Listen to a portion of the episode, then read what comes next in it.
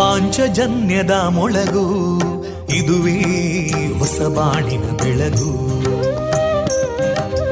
ಪಾಂಚಜನ್ಯದ ಮೊಳಗು, ಇದುವೇ ಹೊಸ ಬಾಳಿನ ಬೆಳಗು.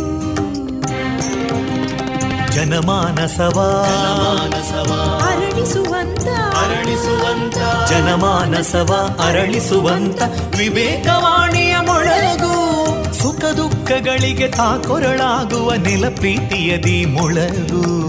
ಇದುವೇ ಹೊಸ ಬಾಳಿನ ಬೆಳಗು, ಇದುವೇ ಪಾಂಚಜನ್ಯದ ಮೊಳಗು, ಇದುವೇ ಪಾಂಚಜನ್ಯದ ಮೊಳಗು. ವಿವೇಕಾನಂದ ವಿದ್ಯಾವರ್ಧಕ ಸಂಘ ಪ್ರವರ್ತಿತ ರೇಡಿಯೋ ಪಾಂಚಜನ್ಯ, ಇದು ಜೀವ ಜೀವದ ಸ್ವರ ಸಂಚಾರ. ತೊಂಬತ್ತು ಬಿಂದು ಎಂಟು ಸ್ವರ ತರಾಂಗಗಳಲ್ಲಿ ಈ ಹೊತ್ತಿನ ಪ್ರಸಾರ ಕಾರ್ಯಕ್ರಮವನ್ನು ಆರಂಭಿಸುತ್ತಿದ್ದೇವೆ. ಆತ್ಮೀಯ ಶ್ರೋತೃ ಬಾಂಧವರಿಗೆ ರೇಡಿಯೋ ಪಾಂಚಜನ್ಯ ಸಮುದಾಯ ಬಾನುಲಿ ಕೇಂದ್ರ ಬಳಗದ ಪರವಾಗಿ ನಾನು ತೇಜಸ್ವಿನಿ ಮಾಡುವ ಪ್ರೀತಿಪೂರ್ವಕ ನಮಸ್ಕಾರಗಳು. ವಂದೇ ಮಾತರಂ, ವಂದೇ ಮಾತರಂ. ಸುಜಲಾಂ ಸುಫಲಾಂ ಮಲಯಜ ಶೀತಲಾಂ ಸಸ್ಯ ಶ್ಯಾಮಲಾಂ ಮಾತರಂ ವಂದೇ ಮಾತರಂ. ಶುಭ್ರಜೋತ್ಸ್ನಾ ಪುಲಕಿತಯಾಮಿನೀಂ ಪುಲ್ಲಕುಸುಮಿತಾ ಧ್ರುಮದಳಶೋಭಿನೀಂ ಸುಹಾಸಿನೀಂ ಸುಮಧುರಭಾಷಿನೀಂ ಸುಖದಾಂ ವರದಾಂ ಮಾತರಂ ವಂದೇ ಮಾತರಂ.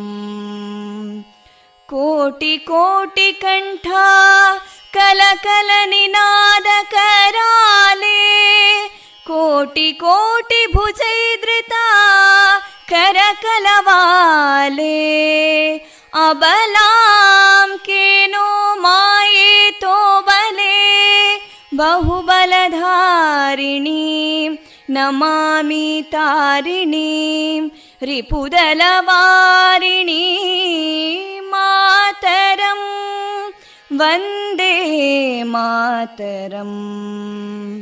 ತುಮಿ ವಿದ್ಯಾ ತುಮಿ ಧರ್ಮ ತುಮಿ ಹೃದಿ ತುಮಿ ಮರ್ಮ ತ್ವಂ ಹಿ ಪ್ರಾಣ ಶರೀರೇ ಬಾಹುತೇ ತುಮಿ ಮಾ ಶಕ್ತಿ ಹೃದಯೇ ತುಮಿ ಮಾ ಭಕ್ತಿ ತೋಮಾರಯಿ ಪ್ರತಿಮಾ ಗಡಿ ಮಂದಿರೆ ಮಂದಿರೆ ವಂದೇ ಮಾತರಂ. ತ್ವಂ ಹಿ ದುರ್ಗಾ ದಶ ಪ್ರಹರಣಧಾರಿಣೀಂ ಕಮಲಾಂ ಕಮಲದಲ ವಿಹಾರಿಣೀಂ ವಾಣೀಂ ವಿದ್ಯಾದಾಯಿನೀಂ ನಮಾಮಿ ತ್ವಾಂ ನಮಾಮಿ ಕಮಲಾಂ ಅಮಲಾಂ ಅತುಲಾಂ ಸುಜಲಾಂ ಸುಫಲಾಂ ಮಾತರಂ ವಂದೇ ಮಾತರಂ. ಶ್ಯಾಮಲಾಂ ಸರಳಾಂ ಸುಸ್ಮಿತಾಂ ಭೂಷಿತಾಂ ಧರಣೀಂ ಭರಣೀಂ ಮಾತರಂ ವಂದೇ ಮಾತರಂ ವಂದೇ ಮಾತರಂ.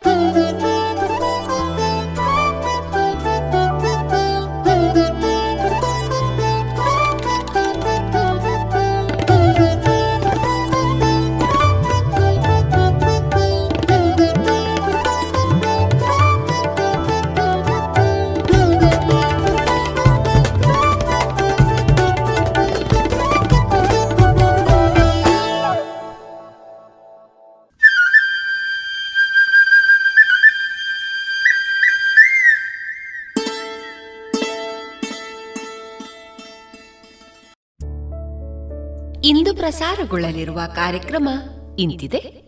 ಮೊದಲಿಗೆ ಭಕ್ತಿಗೀತೆಗಳು, ಮಾರುಕಟ್ಟೆದಾರಣೆ, ಜಾಣ ಸುದ್ದಿ, ಪುತ್ತೂರು ತೆಂಕಿಲ ವಿವೇಕಾನಂದ ಕನ್ನಡ ಮಾಧ್ಯಮ ಶಾಲಾ ಮಕ್ಕಳಿಂದ ಭಜನೆ, ಶ್ರೀಮತಿ ವಿದ್ಯಾಶ್ರೀ ಅಡೂರು ಮುಂಡಾಜೆ ಅವರ ರಚಿತ ಹಾಡು, ಕೃಷಿ ಲೋಕದಲ್ಲಿ ಜಲ ಸಾಕ್ಷರತೆ ಇಂಗುಬಾವಿಗಳು ಅಡ್ಡಬೋರ್ ತಂತ್ರಜ್ಞಾನದ ಸಾಧಕ ಬಾಧಕಗಳ ಕುರಿತು ಅಡಿಕೆ ಪತ್ರಿಕೆ ಕಾರ್ಯನಿರ್ವಾಹಕ ಸಂಪಾದಕರಾದ ಶ್ರೀಪಡ್ರೆ ಅವರಿಂದ ಮಾಹಿತಿ. ಕೊನೆಯಲ್ಲಿ ಶಾಸ್ತ್ರೀಯ ಸಂಗೀತ ಕಚೇರಿ ಪ್ರಸಾರವಾಗಲಿದೆ.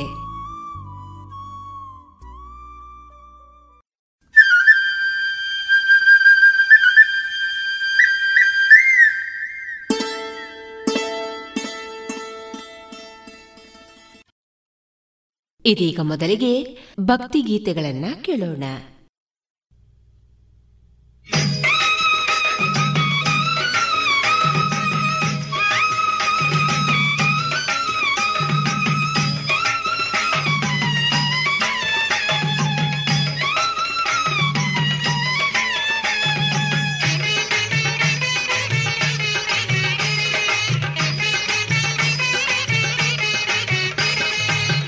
ಭಕುತರ ಪಾಲಿಸಲು ನೆಲಸಿಹನು ವಿಘ್ನೇಶ, ಜನರ ಹೃದಯದಲ್ಲಿ ನಾದಗಳ ಶ್ರುತಿಯಲ್ಲಿ.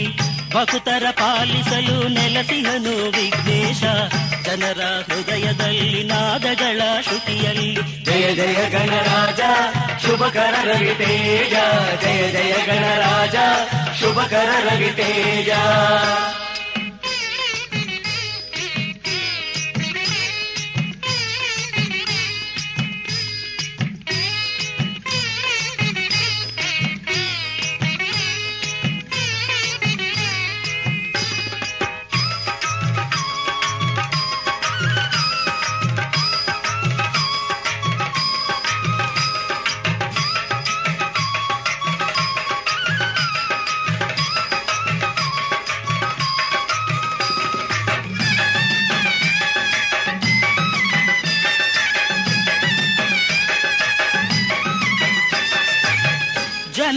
ಮೊರೆಗಳನೆ ಆಲಿಸುವ ಶಿವಸುತನೆ, ಜನರ ಮೊರೆಗಳನೆ ಆಲಿಸುವ ಶಿವಸುತನೆ.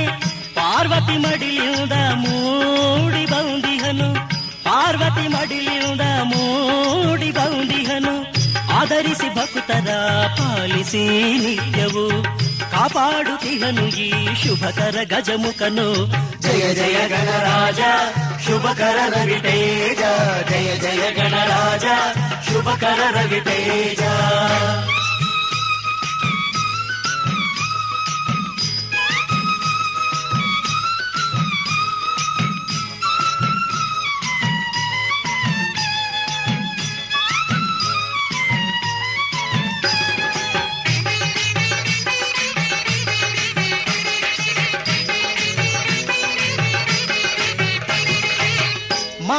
ಬೀವಗರಿಕೆ ತುಳಸಿ ಜಾಜಿ ಮಲ್ಲಿಗೆ, ಮಾಚಿ ಬೀವಗರಿಕೆ ತುಳಸಿ ಜಾಜಿ ಮಲ್ಲಿಗೆ.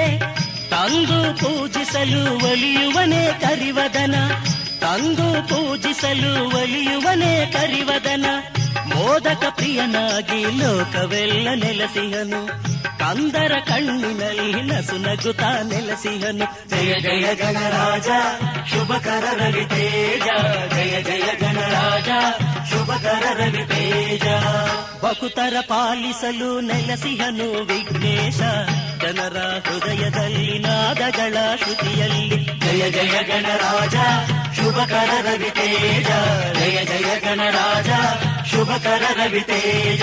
ಜಯ ಜಯ ಗಣರಾಜ ಶುಭಕರ ರವಿತೇಜ, ಜಯ ಜಯ ಗಣರಾಜ ಶುಭಕರ ರವಿತೇಜ. ಜಯ ಜಯ ಗಣರಾಜ ಶುಭಕರ ರವಿತೇಜ, ಜಯ ಜಯ ಗಣರಾಜ ಶುಭಕರ ರವಿತೇಜ. ಜಯ ಜಯ ಗಣರಾಜ ಶುಭಕರ ರವಿತೇಜ.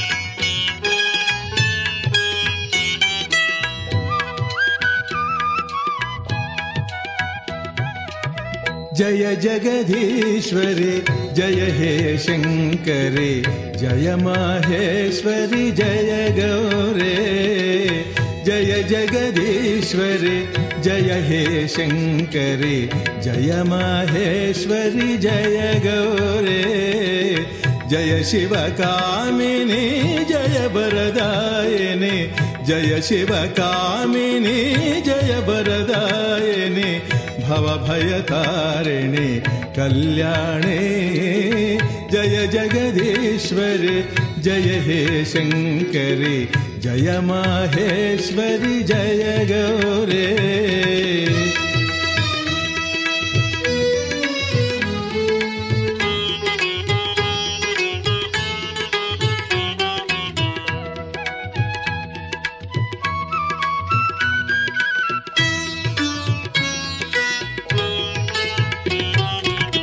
ಜಯ ಶಿವರಮಣಿ ಜಯ ರುದ್ರಾಣಿ ತ್ರಿಶೂಲಪಾಣಿ ಶೋಭಿನಿ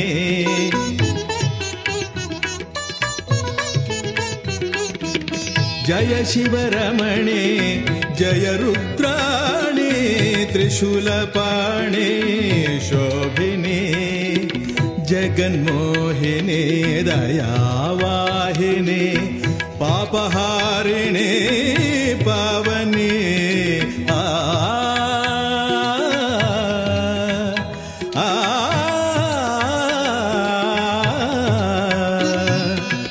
ಜಯ ಜಗದೀಶ್ವರಿ ಜಯ ಹೇ ಶಂಕರಿ ಜಯ ಮಹೇಶ್ವರಿ ಜಯ ಗೌರೇ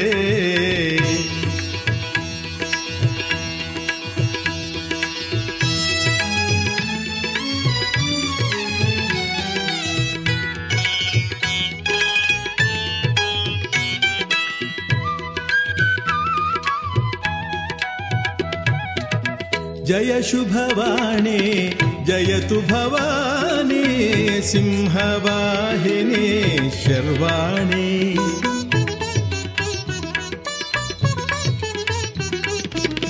ಜಯ ಶುಭವಾಣಿ ಜಯತು ಭವಾನಿ ಸಿಂಹವಾಹಿನಿ ಶರ್ವಾಣಿ ಜಯ ಫಣಿವೇಣಿ ಷಣ್ಮುಖ ಜನನಿ ಶಿವಶಂಕರಿ ದಾಕ್ಷಾಯಿಣಿ ಆ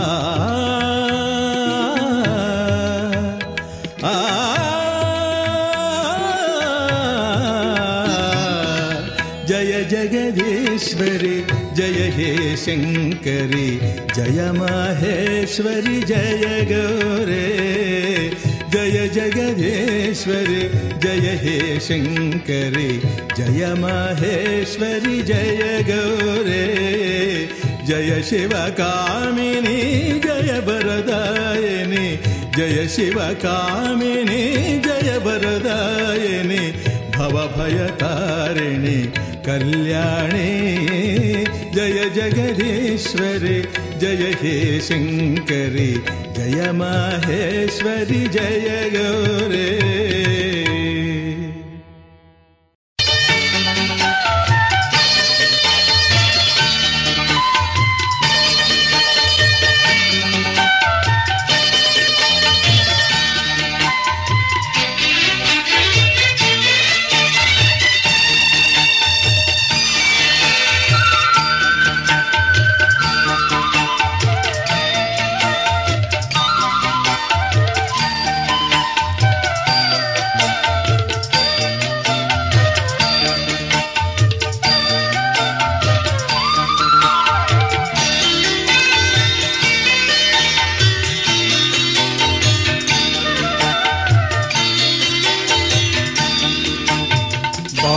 ಪಯಣದ ಭಕ್ತಿ ಚೈತ್ರದ ಕುಸುಮದ ಜೀನ ಹೀರಲು ಬಯಸಿದ ಮನ ಭ್ರಮರವೇ ಬಾಳ ಪಯಣದ ಭಕ್ತಿ ಚೈತ್ರದ ಕುಸುಮದ ಜೀನ ಹೀರಲು ಬಯಸಿದ ಮನ ಭ್ರಮರವೇ ಓಂ ನಾಮ ಹಾಡು ಗಜ ಮುಖನ ಬೇಡು ಓಂ ನಾಮ ಹಾಡು ಗಜ ಮುಖನ ಬೇಡು ಹರಸುವ ಗಣಗಳ ನಾಯಕ ಆಳ ಪಯಣದ ಭಕ್ತಿ ಚೈತ್ರದ ಕುಸುಮದ ಜೇನ ಹೀರಲು ಬಯಸಿದಾಮನ ಭ್ರಮರವೇ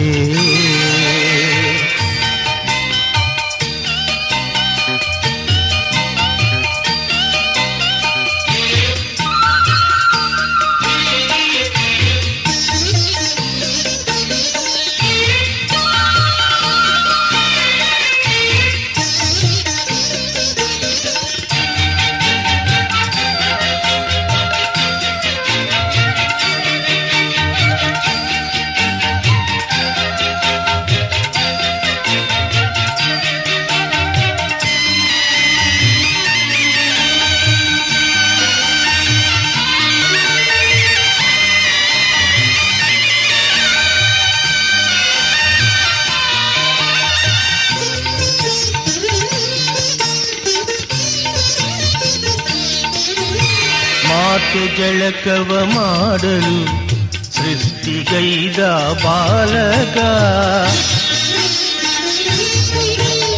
ಮಹಾದ್ವಾರವ ಕಾಯುತ ಹರನ ತಡೆದ ಜಗಸಖ ಶಿಷ್ಟ ಮನ ಪ್ರೀತ ಹವಜನರ ಪೊರೆವಾತ ಶಿಷ್ಟ ಮನ ಪ್ರೀತ ಭವಜನರ ಪೊರೆವಾತ ಅಸುರ ಕುಲವೈರಿ ಶುಭತರುವ ದಯ ತೋರಿ ಅಸುರ ಕುಲವೈರಿ ಶುಭತರುವ ದಯ ತೋರಿ ಬಾಳ ಪಯಣದ ಭಕ್ತಿ ಚೈತ್ರದ ಕುಸುಮದ ಜೇನ ಹೀರಲು ಬಯಸಿದ ಮನ ಭ್ರಮರವೇ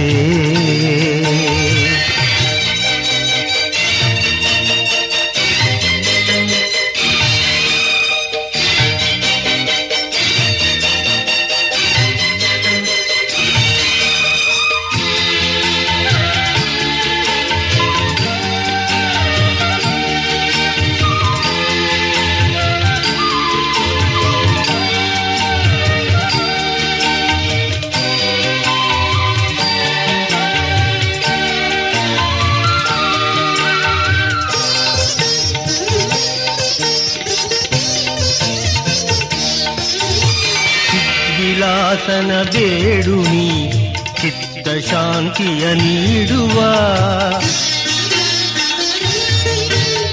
ವಿಮಲ ಚರಿತನ ಭಜಿಸುನಿ ಸುಮಲ ಭಾವವ ನೀಡುವ ಪ್ರಮಥ ಗಣನಾಥ ಭೂ ಜಗದ ದೊರೆಯಿತ ಪ್ರಮಥ ಗಣನಾಥ ಭೂ ಜಗದ ದೊರೆಯಿತ ಶೋಕ ಸಂಹಾರಿ ಶುಭ ತರುವ ದಯ ತೋರಿ ಶೋಕ ಸಂಹಾರಿ ಶುಭ ತರುವ ದಯ ತೋರಿ ಬಾಳ ಪಯಣದ ಭಕ್ತಿ ಚೈತ್ರದ ಕುಸುಮದ ಜೇನ ಹೀರಲು ಬಯಸಿದ ಮನ ಭ್ರಮರವೇ ಬಾಳ ಪಯಣದ ಭಕ್ತಿ ಚೈತ್ರದ ಕುಸುಮದ ಜೇನ ಹೀರಲು ಬಯಸಿದ ಮನ ಭ್ರಮರವೇ ಓಂ ನಾಮ ಹಾಡು ಗಜಮುಖನ ಬೇಡು ಓಂ ನಾಮ ಹಾಡು ಗಜಮುಖನ ಬೇಡು ಹರಸುವ ಗಣಗಳ ನಾಯಕ ಬಾಳ ಪಯಣದ ಭಕ್ತಿ ಚೈತ್ರದ ಕುಸುಮದ ಜೇನ ಹೀರಲು ಬಯಸಿದ ಮನ ಭ್ರಮರವೇ ಭ್ರಮರವೇ ಭ್ರಮರವೇ.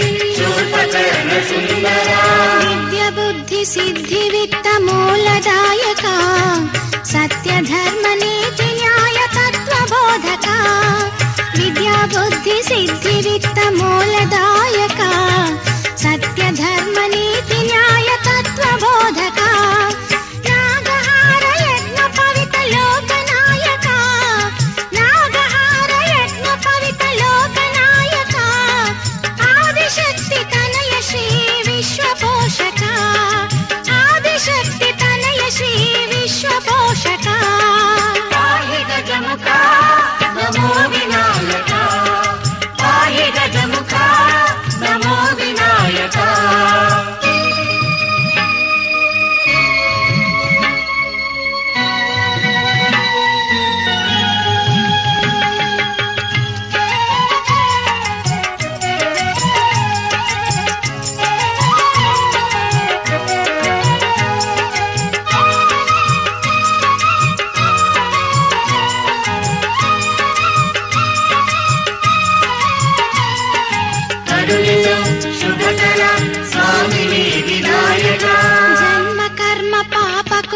ಸರ್ವಧ್ವಂಸಕ ಪಾತಾಳ ಮರ್ತ್ಯ ಸ್ವರ್ಗಲೋಕ ಪಾಲಕ ಜನ್ಮ ಕರ್ಮ ಪಾಪ ಕೋಪ ಸರ್ವಧ್ವಂಸಕ ಪಾತಾಳ ಮರ್ತ್ಯ ಸ್ವರ್ಗಲೋಕ ಪಾಲಕ ಗೌರಿ ತನಯ ಈಶ ಪುತ್ರ ಮುಕ್ತಿದಾಯಕ ಗೌರಿ ತನಯ ಈಶ ಪುತ್ರ ಮುಕ್ತಿದಾಯಕ ಲಂಬೋದರ ಶೂರ್ಪ ಕರ್ಣವರ ಪ್ರದಾಯಕ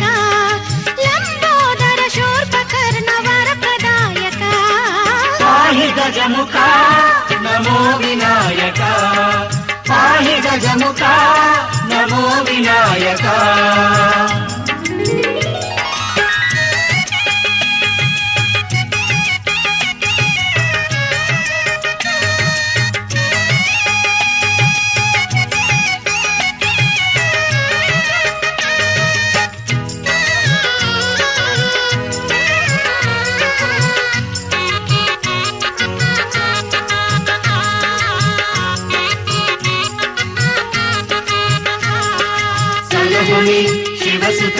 ಲೋಕಭಕ್ತ ಪಾಲಕ ಸಲಹುನಿ ಶಿವಸುತ ಲೋಕಭಕ್ತ ಪಾಲಕ ಭಾವರಾಗ ತಾಳನಾದ ಜ್ಞಾನ ರೂಪಕ ಸ್ವಾಮಿ ದೇವ ಈಶ ತನಯ ಭಕ್ತ ಪೋಷಕ ಭಾವರಾಗ ತಾಳನಾದ ಜ್ಞಾನ ರೂಪಕ ಸ್ವಾಮಿ ದೇವ ಈಶ ತನಯ ಭಕ್ತ ಪೋಷಕ ಪಾಪ ಪುಣ್ಯ ಲೋಭ ದೋಷ ಕರ್ಮ ಶೋಧಕ ಪಾಪ ಪುಣ್ಯ ಲೋಭ ದೋಷ ಕರ್ಮ ಶೋಧಕ ತಾಯಿ ತ್ರಾಹಿ ದೇವಾ ಶ್ರೀ ಮುಕ್ತಿದಾಯಕ ತಾಯಿ ತ್ರಾಹಿ ದೇವಾ ಶ್ರೀ ಮುಕ್ತಿದಾಯಕ ಪಾಹಿ ಗಜಮುಖ ನಮೋ ವಿನಾಯಕ ಪಾಹಿ ಗಜಮುಖ ನಮೋ ವಿನಾಯಕ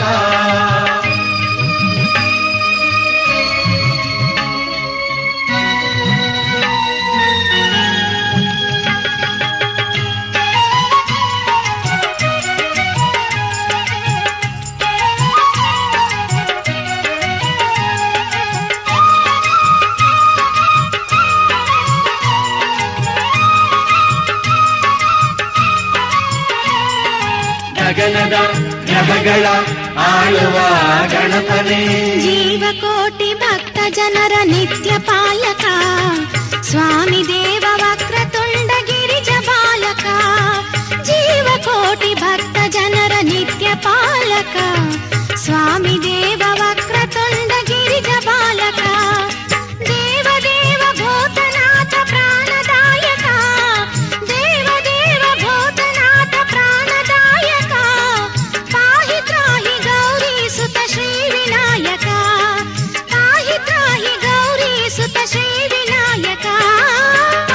ಗಜಮುಖ ನಮೋ ವಿನಾಯಕ ಪಾಹಿ ಗಜಮುಖ ನಮೋ ವಿನಾಯಕ.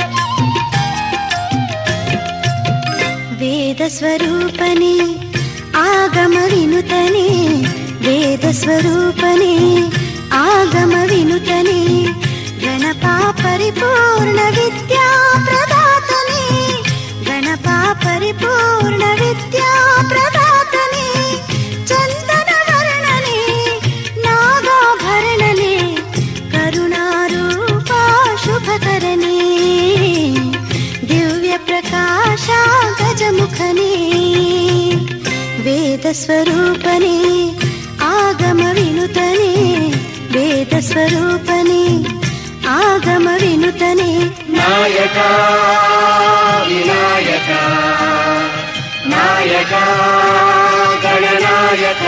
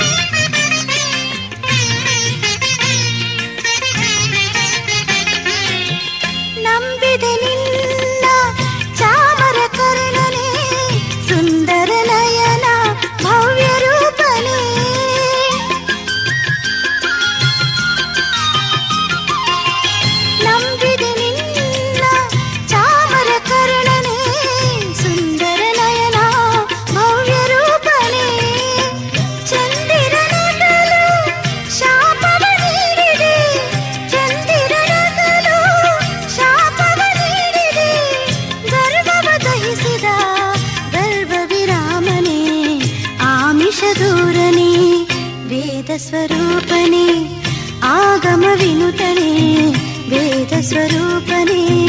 ಆಗಮ ವಿನುತನೇ ವೇದ ಸ್ವರೂಪನೇ ಆಗಮ ವಿನುತನೇ ನಾಯಕ ವಿನಾಯಕ ನಾಯಕ ಗಣನಾಯಕ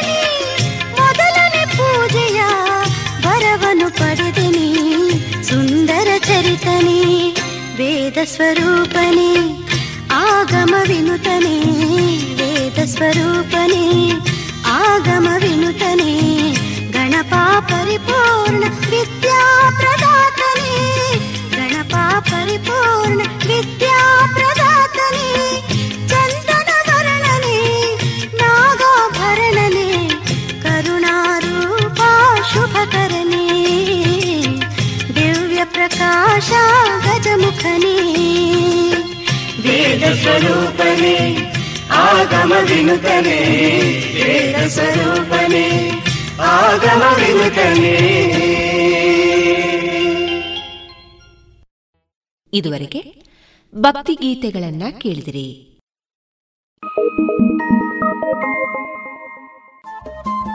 ರೇಡಿಯೋ ಪಾಂಚಜನ್ಯ ತೊಂಬತ್ತು ಬಿಂದು ಎಂಟು ಎಫ್ಎಂ ಸಮುದಾಯ ಬಾನುಲಿ ಕೇಂದ್ರ ಪುತ್ತೂರು. ಇದು ಜೀವ ಜೀವದ ಸ್ವರ ಸಂಚಾರ.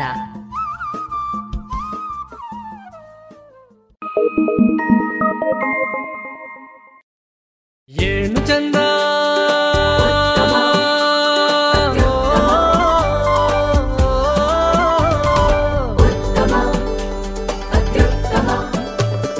ಸಾಟಿ ಇಲ್ಲದ ಸ್ವಾದ ಅಹಬಲು ರುಚಿ ಸ್ವದೇಶಿ ಸಾರ ಅನನ್ಯ ಅದಮ್ಯ ಕ್ಯಾಂಕೋ ಚಾಕ್ಲೇಟ್ ಸ್ವದೇಶಿ ಸ್ವಾದ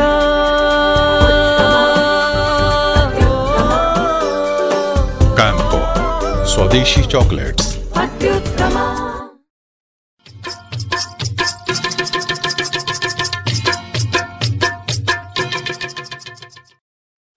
ಮಾರುಕಟ್ಟೆ ಧಾರಣೆ ಇಂತಿದೆ. ಹೊಸ ಅಡಿಕೆ ಮುನ್ನೂರರಿಂದ ನಾಲ್ಕುನೂರ ಐದು, ಹಳೆ ಅಡಿಕೆ ಮುನ್ನೂರ ಐದರಿಂದ ಐನೂರ ಐದು, ಡಬಲ್ ಚೋಲ್ ಮುನ್ನೂರ ಐದರಿಂದ ಐನೂರ ಐದು, ಹಳೆ ಪಟೋರ ಮುನ್ನೂರರಿಂದ ಮುನ್ನೂರ ನಲವತ್ತು, ಹೊಸ ಪಟೋರ ಇನ್ನೂರ ಎಂಬತ್ತರಿಂದ ಮುನ್ನೂರ ಮೂವತ್ತ ಐದು, ಹಳೆ ಉಳ್ಳಿಗಡ್ಡೆ ಮತ್ತು ಹೊಸ ಉಳ್ಳಿಗಡ್ಡೆ ನೂರ ಹತ್ತರಿಂದ ಇನ್ನೂರ ಮೂವತ್ತ ಐದು, ಹಳೆ ಕರಿಗೋಟು ಮತ್ತು ಹೊಸ ಕರಿಗೋಟು ನೂರ ಹತ್ತರಿಂದ ಇನ್ನೂರ ಮೂವತ್ತ ಐದು, ಕೊಕ್ಕೋ ಧಾರಣೆ ಹಸಿ ಕೊಕ್ಕೋ ಐವತ್ತ ಏಳರಿಂದ ಅರವತ್ತ ಎರಡು, ಒಣಕೊಕ್ಕೋ ನೂರ ಅರವತ್ತ ಐದರಿಂದ ನೂರ ಎಂಬತ್ತ ಮೂರು, ಕಾಳುಮೆಣಸು ಇನ್ನೂರ ಐವತ್ತರಿಂದ ಮುನ್ನೂರ ಮೂವತ್ತ ಐದು, ರಬ್ಬರ್ ಧಾರಣೆ ಗ್ರೇಡ್ ನೂರ ಐವತ್ತ ಎಂಟು ರೂಪಾಯಿ ಐವತ್ತು ಪೈಸೆ, ಲಾಟ್ ನೂರ ನಲವತ್ತ ಎರಡು ರೂಪಾಯಿ, ಸ್ಕ್ರ್ಯಾಪ್ ಒಂದು ತೊಂಬತ್ತೊಂಬತ್ತು ರೂಪಾಯಿ, ಸ್ಕ್ರ್ಯಾಪ್ ಎರಡು ತೊಂಬತ್ತೊಂದು ರೂಪಾಯಿ.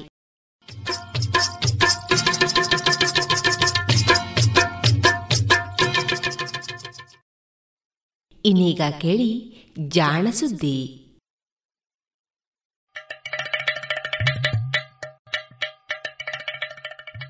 ಕೇಳು ಕೇಳು ಕೇಳು ಜಾಣ ಜಾಣ ಸುದ್ದಿಯ ಕೇಳು ಕೇಳು ಕೇಳು ಜಾಣ.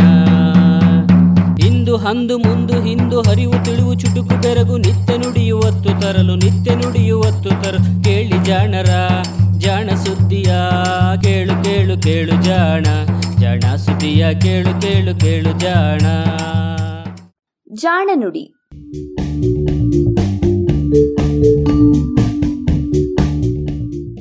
ನೆರವು ಪ್ರಗತಿ ಟ್ರಸ್ಟ್ ಕೋಲಾರ.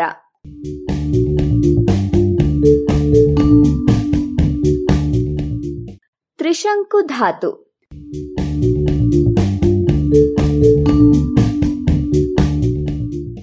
ಎಲ್ಲಾ ಧಾತುಗಳಿಗೂ ಒಂದೊಂದು ನಿರ್ದಿಷ್ಟ ಸ್ಥಾನವನ್ನ ಧಾತು ಪಟ್ಟಿಯಲ್ಲಿ ಕೊಟ್ಟುಬಿಟ್ಟಿದ್ದೇವೆ. ಹಾ, ಚೌಕಾಬಾರದ ಮನೆಗಳಲ್ಲಿಯೋ ಪಗಡೆ ಆಟದ ಮನೆಗಳಲ್ಲಿಯೋ ಆಟದ ಕಾಯಿಗಳನ್ನ ಇಟ್ಟ ಹಾಗಲ್ಲ ಇದು.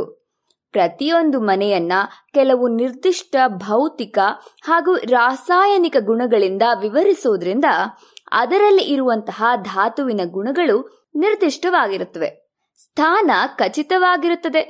ಹಾಗಂತ ಅಪವಾದಗಳಿಲ್ಲ ಅಂದೇನಿಲ್ಲ. ಉದಾಹರಣೆಗೆ ಹೀಲಿಯಂ ಧಾತು ಹೈಡ್ರೋಜನ್ನಿನ ಗುಂಪಿಗೆ ಸೇರ್ಬೇಕೋ ಅಥವಾ ಬೇರೆ ಗುಂಪಿಗೋ ಅನ್ನುವಂತಹ ಅನುಮಾನಗಳಿದ್ದೇ ಇದೆ. ಇಂತಹ ಅನುಮಾನಗಳಲ್ಲಿ ಇಂದಿಗೂ ಬಗೆಹರಿಯದ ಒಂದು ಸಂದೇಹಕ್ಕೆ ಕಾರಣವಾದಂತಹ ಎರಡು ಧಾತುಗಳಲ್ಲಿ ಒಂದು ನಮ್ಮ ಇಂದಿನ ಕಥೆಯ ಸಾರ ಅಂತ ಹೇಳಬಹುದು ನೋಡಿ. ಈ ಧಾತುವೆ ಲ್ಯೂಟೀಷಿಯಂ. ಪಠ್ಯಪುಸ್ತಕಗಳಲ್ಲಿ ಇರುವಂತಹ ಧಾತು ಪಟ್ಟಿಯಲ್ಲಿ ಲ್ಯಾಂಥನೈಡುಗಳ ಸರಣಿಯಲ್ಲಿ ಕೊಟ್ಟ ಕೊನೆಯ ಮನೆಯಲ್ಲಿ ಇರುವಂತಹ ಧಾತು. ಸ್ಥಾನದ ಪ್ರಕಾರ ಲ್ಯೂಟೀಷಿಯಂನ ಪರಮಾಣು ಸಂಖ್ಯೆ ಎಪ್ಪತ್ತೊಂದು.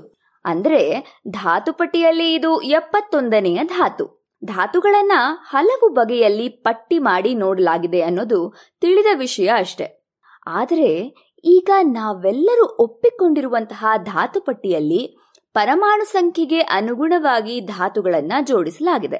ಇದಲ್ಲದೆ ಈ ಧಾತುಪಟ್ಟಿ ಧಾತುಗಳ ಪರಮಾಣುವಿನಲ್ಲಿ ಇರುವಂತಹ ಎಲೆಕ್ಟ್ರಾನ್ಗಳ ಸ್ಥಾನವನ್ನು ಸಹ ತೋರಿಸುತ್ತೆ. ಅಂದ್ರೆ ಧಾತುಗಳ ಪರಮಾಣುಗಳಲ್ಲಿ ಇರುವಂತಹ ಯಾವ ಹಂತದ ಎಲೆಕ್ಟ್ರಾನ್ಗಳು ರಾಸಾಯನಿಕ ಕ್ರಿಯೆಯಲ್ಲಿ ಪಾಲ್ಗೊಳ್ಳುತ್ತವೆ ಅನ್ನೋದನ್ನ ಈ ಧಾತು ಇರುವಂತಹ ಸ್ಥಾನವನ್ನ ನೋಡಿಯೇ ಹೇಳಬಹುದು. ಧಾತುಗಳಲ್ಲಿ ನಾಲ್ಕು ವಿಧದ ಶಕ್ತಿಯ ಮಜಲುಗಳಿವೆ. ಈ ಮಜಲುಗಳಲ್ಲಿ ಒಂದೊಂದರಲ್ಲೂ ಬೇರೆ ಬೇರೆ ಸಂಖ್ಯೆಯ ಎಲೆಕ್ಟ್ರಾನ್ಗಳು ಇರುತ್ತವೆ. ಉದಾಹರಣೆಗೆ ಎಸ್ ಎನ್ನುವ ಮಜಲಿನಲ್ಲಿ ಎರಡು, ಪಿ ಎನ್ನುವುದರಲ್ಲಿ ಎಂಟು, ಎಫ್ ಎನ್ನುವುದರಲ್ಲಿ ಹದಿನಾಲ್ಕು ಮುಂತಾಗಿ. ಅಷ್ಟೇ ಅಲ್ಲ, ವಿವಿಧ ಎಸ್ ಮಜಲಿನಲ್ಲಿ ಒಂದು ಎಲೆಕ್ಟ್ರಾನ್ ಇರುವ ಧಾತುಗಳೆಲ್ಲವೂ ಒಂದು ಕಾಲಂನಲ್ಲಿ, ಎರಡು ಇರುವವು ಅದರ ಮುಂದಿನ ಕಾಲಂನಲ್ಲಿ ಕಾಣಿಸುತ್ತವೆ.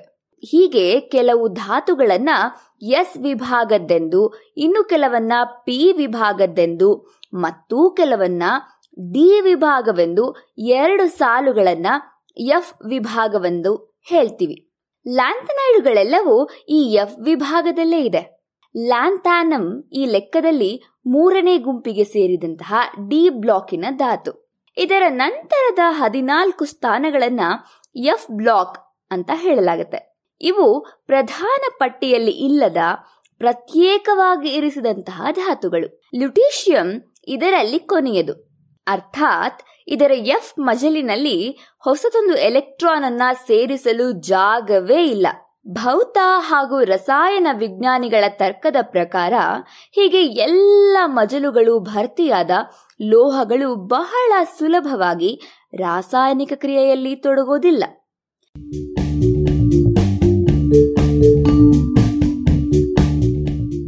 ಯಾಕಂದ್ರೆ ಅವುಗಳ ಪರಮಾಣುಗಳಲ್ಲಿ ಬಹಳ ಸಡಿಲವಾಗಿರುವ ಎಲೆಕ್ಟ್ರಾನ್ಗಳು ಇರೋದಿಲ್ಲ ನೋಡಿ. ಇಂತಹ ಧಾತುಗಳ ಪರಮಾಣುಗಳಿಂದ ಒಂದೇ ಒಂದು ಎಲೆಕ್ಟ್ರಾನ್ ಅನ್ನ ಹೊರತೆಗೆಯಬೇಕಾದ್ರೂ ಬಹಳ ಶಕ್ತಿಯನ್ನ ವ್ಯಯಿಸಬೇಕಾಗತ್ತೆ. ಹೀಗೆ ಮೊದಲ ಎಲೆಕ್ಟ್ರಾನ್ ಅನ್ನ ಪರಮಾಣುವಿನಿಂದ ಕಿತ್ತೊಗೆಯಲು ಬೇಕಾದಂತಹ ಶಕ್ತಿಯ ಪ್ರಮಾಣವನ್ನ ಮೊದಲ ಅಯನೈಸೇಷನ್ ಎನರ್ಜಿ ಎಂದು ಕರೆಯಲಾಗತ್ತೆ. ಇದು ಪ್ರತಿಯೊಂದು ಧಾತುವಿಗೂ ಭಿನ್ನವಾಗಿರುತ್ತೆ. ಹಾಗೆ ಎಸ್, ಪಿ, ಡಿ, ಎಫ್ ಬ್ಲಾಕ್ಗಳ ಧಾತುಗಳ ನಡುವೆ ಸಹ ವ್ಯತ್ಯಾಸವಾಗುತ್ತೆ. ಸಾಮಾನ್ಯವಾಗಿ ಎಫ್ ಬ್ಲಾಕಿನ ಧಾತುಗಳ ಮೊದಲ ಅಯನೈಸೇಷನ್ ಎನರ್ಜಿ ಅಥವಾ ಮೊದಲ ಅಯನೀಕರಣ ಶಕ್ತಿಯ ಪ್ರಮಾಣ ಡಿ ಬ್ಲಾಕ್ನದಕ್ಕಿಂತಲೂ ಹೆಚ್ಚು. ಹೀಗಾಗಿಯೇ ಇವನ್ನ ಧಾತು ಪಟ್ಟಿಯಿಂದ ಬೇರೆಯಾಗಿ ಇಟ್ಟಿದ್ದಾರೆ. ಡಿ ಬ್ಲಾಕಿನ ಧಾತುಗಳದ್ದು ಅದೇ ಸಾಲಿನಲ್ಲಿರುವಂತಹ ಎಸ್ ಹಾಗೂ ಪಿ ಬ್ಲಾಕಿನ ನಡುವಣ ಶಕ್ತಿ ಎಫ್ ಬ್ಲಾಕಿನದ್ದಕ್ಕಿಂತಲೂ ಕಡಿಮೆ. ಲುಟೀಶಿಯಂ ಈ ಲೆಕ್ಕದಲ್ಲಿ ತುಸು ಭಿನ್ನವಾಗಿದೆ ನೋಡಿ. ಎರಡು ವರ್ಷಗಳ ಹಿಂದೆ ಲುಟೀಶಿಯಂ ಹಾಗೂ ಇದರ ಕೆಳಗೆ ಅದೇ ಗುಂಪಿನಲ್ಲಿ ಇರುವಂತಹ ಆಕ್ಟಿನಿಯಂ ಇರುವ ಸಾಲಿನಲ್ಲಿ ಇರುವಂತಹ ಲಾರೆನ್ಶಿಯಂ ಧಾತುಗಳ ಮೊದಲ ಅಯಾನೀಕರಣ ಶಕ್ತಿಯನ್ನ ಅಳೆಯಲಾಯಿತು. ಇದುವರೆಗೂ ವಿಶೇಷ ಅಂದ್ರೆ ಇವೆರಡು ಧಾತುಗಳ ಮೊದಲ ಅಯಾನೀಕರಣ ಶಕ್ತಿಯು ಇವುಗಳ ಸಾಲಿನಲ್ಲಿ ಡಿ ಬ್ಲಾಕ್ನಲ್ಲಿ ಇರುವಂತಹ ಮೊದಲ ಧಾತುಗಳಾದ ಲಾಂಥಾನಂ ಮತ್ತು ಆಕ್ಟಿನಿಯಂಗೆ ಹೆಚ್ಚು ಕಡಿಮೆ ಸಮ. ಎಫ್ ಬ್ಲಾಕಿನವುಗಳದ್ದಕ್ಕಿಂತ ಕಡಿಮೆ. ಆದರೆ ಇವುಗಳಲ್ಲಿ ಬಿಡಿ ಎಲೆಕ್ಟ್ರಾನ್ಗಳೇ ಇಲ್ಲವಾದ್ದರಿಂದ ಇವನ್ನ ಅದೇ ಡಿ ಬ್ಲಾಕ್ನಲ್ಲಿ ಸೇರಿಸೋದು ಲೆಕ್ಕಾಚಾರದ ಪ್ರಕಾರ ಸರಿ ಹೊಂದುತ್ತಿಲ್ಲವಾದ್ದರಿಂದ ಏನು ಮಾಡಬೇಕು ಅನ್ನೋದೇ ತಿಳಿಯದೆ ವಿಜ್ಞಾನಿಗಳು ಗೊಂದಲಕ್ಕೀಡಾಗಿದ್ದರಂತೆ. ಅಂದ್ರೆ ಈ ಲುಟೀಶಿಯಂ ಎಫ್ ಬ್ಲಾಕಿನದಲ್ಲ, ಡಿ ಬ್ಲಾಕಿನದು ಎಂದು ಕೆಲವರು, ಡಿ ಬ್ಲಾಕ್ನದಲ್ಲ ಎಫ್ ಬ್ಲಾಕಿನದು ಅಂತ ಇನ್ನು ಕೆಲವರು ವಾದಿಸ್ತಲೇ ಇದ್ದಾರೆ. ಇದು ಇನ್ನೂ ತೀರ್ಮಾನ ಆಗಬೇಕಿರುವಂತಹ ವಿಷಯ. ಹೀಗೆ ಧಾತುಪಟ್ಟಿಯಲ್ಲಿ ತ್ರಿಶಂಕು ಸ್ಥಾನದಲ್ಲಿ ಇದೆ ಈ ನಮ್ಮ ಲುಟೀಶಿಯಂ.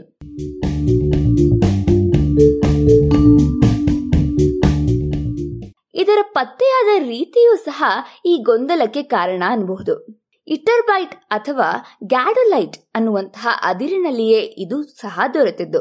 ಈ ಅದಿರಿನಲ್ಲಿ ಲ್ಯಾಂಥನೈಡ್ ಸರಣಿಯ ಏಳು ಧಾತುಗಳನ್ನ ಪತ್ತೆ ಮಾಡಲಾಗಿತ್ತು ಅನ್ನೋದನ್ನ ನಾವು ನೆನಪಿನಲ್ಲಿಟ್ಟಿರಬೇಕು ನೋಡಿ. ಈ ಏಳು ಧಾತುಗಳ ಪರಮಾಣು ತೂಕದಲ್ಲಿ ಬಹಳ ಸ್ವಲ್ಪವೇ ವ್ಯತ್ಯಾಸಗಳಿದ್ದುದರಿಂದ ಇವುಗಳ ರಾಸಾಯನಿಕ ಗುಣಗಳು ಬಹಳ ನಿಕಟವಾಗಿದ್ದುದರಿಂದಲೂ ಇವೆಲ್ಲವನ್ನ ಪ್ರತ್ಯೇಕಿಸೋದಕ್ಕೆ ಹಾಗೆ ಹೊಸ ತಂತ್ರಜ್ಞಾನಗಳು ಬರೋವರೆಗೂ ನಾವು ಕಾಯಬೇಕಾಗಿತ್ತು. Gadolinium, erbium, ytterbium, terbium, thulium ಹೀಗೆ ಪತ್ತೆಯಾದಂಥವು. ಇವುಗಳಲ್ಲಿ ಈ ಇಟರ್ಬಿಯಂ ಹಾಗೂ ಲ್ಯುಟೀಶಿಯಂ ಪತ್ತೆಯಾದ ವಿಷಯದಲ್ಲಿ ಆಸ್ಟ್ರಿಯಾದ ಕಾರ್ಲ್ ಫ್ಯಾನ್ ವೆಲ್ಸ್ ಬ್ಯಾಶ್, ಫ್ರಾನ್ಸಿನ್ ಫ್ರಾನ್ಸಿನ ಜಾರ್ಜಸ್ ಉರ್ಬೇನ್ ಹಾಗೂ ಅಮೆರಿಕದ ಚಾರ್ಲ್ಸ್ ಜೇಮ್ಸ್ ಎಂಬ ಮೂವರಲ್ಲಿ ಯಾರು ಇದನ್ನ ಮೊದಲು ಪತ್ತೆ ಮಾಡಿದರು ಅನ್ನೋದೇ ಒಂದು ದೊಡ್ಡ ವಿವಾದವಾಗಿತ್ತು. ಒಂದೇ ವರ್ಷದಲ್ಲಿ ಮೂವರು ಇದನ್ನ ಹಾಗೂ ಇಟರ್ಬಿಯಂ ಅನ್ನ ಪತ್ತೆ ಮಾಡಿದ್ರು. ಆದ್ರೆ ಚಾರ್ಲ್ಸ್ ಜೇಮ್ಸ್ ತನ್ನ ಶೋಧವನ್ನ ಪ್ರಕಟಿಸೋದಕ್ಕೆ ಸ್ವಲ್ಪ ತಡ ಮಾಡಿಬಿಟ್ಟ. ಇನ್ನು ವೆಲ್ಸ್ ಬ್ಯಾಶ್ ವಿವರಗಳನ್ನ ಪ್ರಕಟಿಸಿದನಾದರೂ ಸಹ ಅದರಲ್ಲಿ ಧಾತುವಿನ ಪ್ರಮುಖ ಗುಣವಾದಂತಹ ಪರಮಾಣು ತೂಕವನ್ನೇ ನೀಡಿರಲಿಲ್ಲ. ಇವೆಲ್ಲವನ್ನ ನೀಡಿದ್ದರಿಂದಲೇ ಇದನ್ನ ಉರ್ಬೇನ್ ಮೊದಲು ಪತ್ತೆ ಮಾಡಿದ ಅಂತ ಅಂತಾರಾಷ್ಟ್ರೀಯ ರಸಾಯನ ವಿಜ್ಞಾನಿಗಳ ಸಂಘ ತೀರ್ಮಾನ ಮಾಡಿತು. ಇದು ವಿವಾದವನ್ನೇಳಿಸ್ತು. ಏಕೆಂದ್ರೆ ಈ ಸಮಿತಿಯಲ್ಲಿ ಉರ್ಬೇನ್ ಕೂಡ ಒಬ್ಬ ಸದಸ್ಯನಾಗಿದ್ದ. ಅದೇನೇ ಇರ್ಲಿ, ಇಂದಿಗೆ ಉರ್ಬೇನ್ ಇದಕ್ಕೆ ನೀಡಿದ ಲುಟೀಶಿಯಂ ಎನ್ನುವ ಹೆಸರೇ ಶಾಶ್ವತವಾಗಿ ನೆಲೆಯಾಗಿದೆ. ಇದಕ್ಕೂ ಮುನ್ನ ವೆಲ್ಸ್ ಬ್ಯಾಶ್ ಬೇರೊಂದು ಹೆಸರನ್ನ ನೀಡಿದ್ದ. ಲುಟೀಶಿಯಂ ಎನ್ನುವುದು ಫ್ರೆಂಚರ ರಾಜಧಾನಿಯಾದ ಪ್ಯಾರಿಸ್ನ ಲ್ಯಾಟಿನ್ ರೂಪದಿಂದ ಬಂದಂತಹ ಹೆಸರು. ಲ್ಯುಟೀಷಿಯಂ ಇದೆ ಅನ್ನೋದು ಗೊತ್ತಾದರೂ ಅದನ್ನ ಶುದ್ಧ ರೂಪದಲ್ಲಿ ಪಡೆಯೋದು ಬಹಳನೇ ಕಷ್ಟವಾಗಿತ್ತು. ಅದು ಸಾಧ್ಯವಾಗಿದ್ದು ಇಪ್ಪತ್ತೊಂದನೆಯ ಶತಮಾನದ ಮಧ್ಯಭಾಗದಲ್ಲಿ. ಅನಂತರವಷ್ಟೇ ಇದರ ಬಳಕೆ ಆರಂಭವಾಗಿತ್ತು. ಹಾಗಂತ ಇದು ಅಪರೂಪದ ಧಾತು ಏನಲ್ಲ. ಮಣ್ಣಿನಲ್ಲಿ ಶೇಕಡ ಸೊನ್ನೆ ಪಾಯಿಂಟ್ ಸೊನ್ನೆ ಸೊನ್ನೆ ಒಂದು ಪ್ರಮಾಣದಲ್ಲಿ ಇದು ಸಿಗುತ್ತದೆಯಂತೆ. ಜೀವಿಗಳಿಗಂತೂ ಇದರಿಂದ ಯಾವ ಲಾಭವೂ ಇಲ್ಲ. ಹೀಗಾಗಿ ಯಾವುದೇ ಗಿಡ, ಮರ, ಬ್ಯಾಕ್ಟೀರಿಯಾ, ಪ್ರಾಣಿಯ ದೇಹದಲ್ಲಿಯೂ ಸಹ ಯಾವುದೇ ಚಟುವಟಿಕೆಯಲ್ಲಿಯೂ ಲ್ಯುಟೀಷಿಯಂ ಇದ್ದದ್ದು ಕಂಡು ಬಂದಿಲ್ಲ. ಹಾಗಂತ ಇದರ ಬಳಕೆ ಇಲ್ಲವೇ ಇಲ್ಲ ಅಂತೇನಲ್ಲಪ್ಪ. ಬಹುಶಃ ಇಂದಿನ ಹಲವು ಸಮಸ್ಯೆಗಳಿಗೆ ಕಾರಣವಾದಂತಹ ಪೆಟ್ರೋಲಿಯಂ ಶುದ್ಧ ಮಾಡಲು ಬಳಸುವ ಕೆಟಲಿಸ್ಟ್ಗಳಲ್ಲಿ ಲ್ಯುಟೀಷಿಯಂ ಅನ್ನು ಬಳಸ್ತಾರೆ. ಇದು ಅದರ ಪ್ರಮುಖ ಉಪಯೋಗ. ಇತ್ತೀಚೆಗೆ ಇನ್ನೂ ಒಂದು ಉಪಯೋಗವನ್ನ ವೈದ್ಯರು ಕಂಡುಕೊಂಡಿದ್ದಾರೆ. ಕೆಲವು ರಾಸಾಯನಿಕಗಳ ಜೊತೆಗೆ ಲ್ಯುಟೀಷಿಯಂ ಅನ್ನ ಸೇರಿಸಿದರೆ ಅವುಗಳು ಕ್ಯಾನ್ಸರಿಗೆ ಮಾರಕವಾಗಬಲ್ಲವಂತೆ. ಈ ಧಾತುವನ್ನ ಕ್ಯಾನ್ಸರ್ ಚಿಕಿತ್ಸೆಯಲ್ಲಿ ಬಳಸುವ ಫೋಟೋಡೈನಾಮಿಕ್ ಥೆರಪಿಯಲ್ಲಿ ಬಳಸುವಂತಹ ಯೋಜನೆಗಳಿದೆ.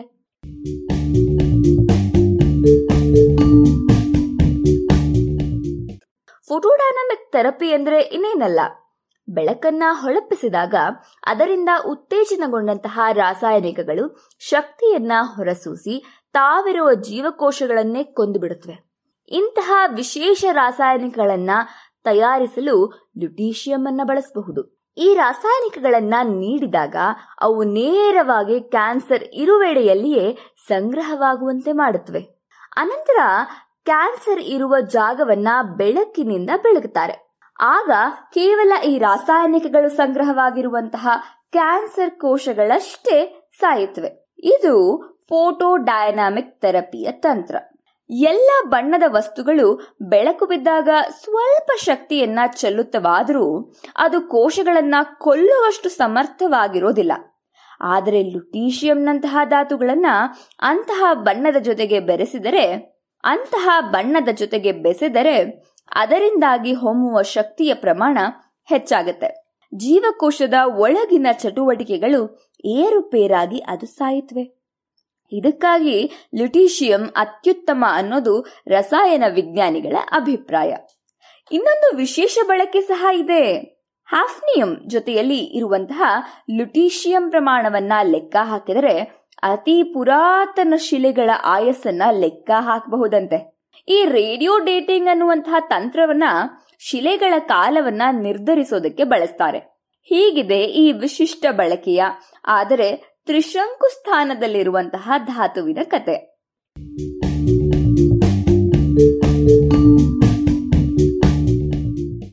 ಇದು ಇಂದಿನ ಜಾಣನುಡಿ. ರಚನೆ ಕೊಳ್ಳೇಗಾಲ ಶರ್ಮಾ. ಜಾಣಧ್ವನಿ ನವ್ಯ ಎನ್.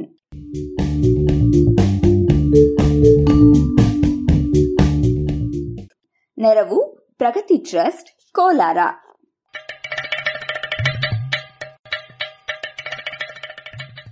ಜಾಣ ಸುದ್ದಿಯ ಬಗ್ಗೆ ಸಲಹೆ ಸಂದೇಹಗಳು ಇದ್ದಲ್ಲಿ ನೇರವಾಗಿ ಒಂಬತ್ತು ಎಂಟು ಎಂಟು ಆರು ಆರು ನಾಲ್ಕು ಸೊನ್ನೆ ಮೂರು ಎರಡು ಎಂಟು ಈ ನಂಬರಿಗೆ ವಾಟ್ಸಪ್ ಮಾಡಿ, ಇಲ್ಲವೇ ಕರೆ ಮಾಡಿ.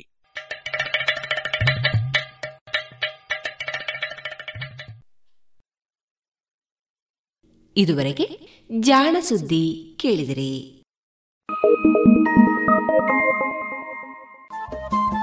ರೇಡಿಯೋ ಪಾಂಚಜನ್ಯ ತೊಂಬತ್ತು ಬಿಂದು ಎಂಟು ಎಫ್ಎಂ ಸಮುದಾಯ ಬಾನುಲಿ ಕೇಂದ್ರ ಪುತ್ತೂರು. ಇದು ಜೀವ ಜೀವದ ಸ್ವರ ಸಂಚಾರ.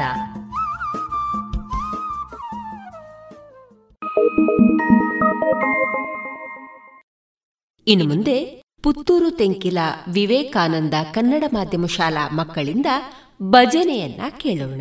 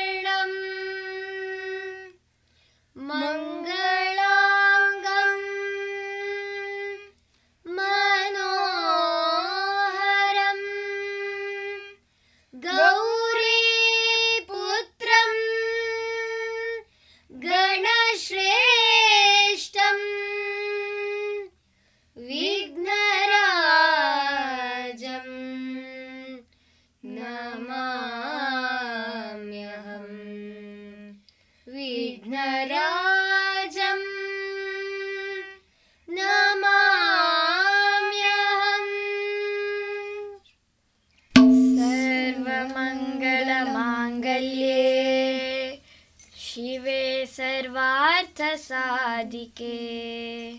ಶರಣ್ಯೆ ತ್ರಯಂಬಕೆ ಗೌರಿ ನಾರಾಯಣಿ ನಮೋಸ್ತುತೆ. ಗುರು ಬ್ರಹ್ಮ ಗುರುರ್ವಿಷ್ಣು ಗುರುರ್ದೇವೋ ಮಹೇಶ್ವರಃ ಗುರುರ್ ಸಾಕ್ಷಾತ್ ಪರಬ್ರಹ್ಮ ತಸ್ಮೈ ಶ್ರೀ ಗುರವೇ ನಮಃ ತಸ್ಮೈ ಶ್ರೀ ಗುರವೇ ನಮಃ. ಶರಣು ಬೆನಕನೆ ಕನಕರೂಪನೆ ಕಾಮಿನಿ ಸಂಗದೂರನೆ ಶರಣು ಬೆನಕನೆ ಕನಕರೂಪನೆ ಕಾಮಿನಿ ಸಂಗದೂರನೆ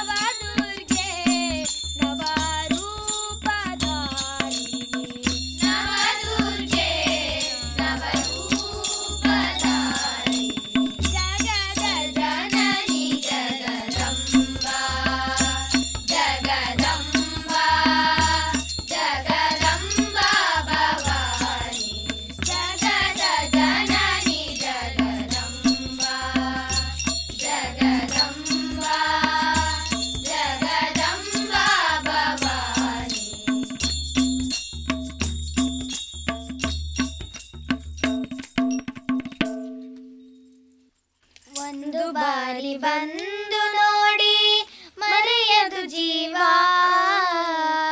ಮಂತ್ರಾಲಯ ದರ್ಶನವೇ ದಿವ್ಯಾನುಭವ. ಒಂದು ಬಾರಿ ಬಂದು ನೋಡಿ ಮರೆಯದು ಜೀವ.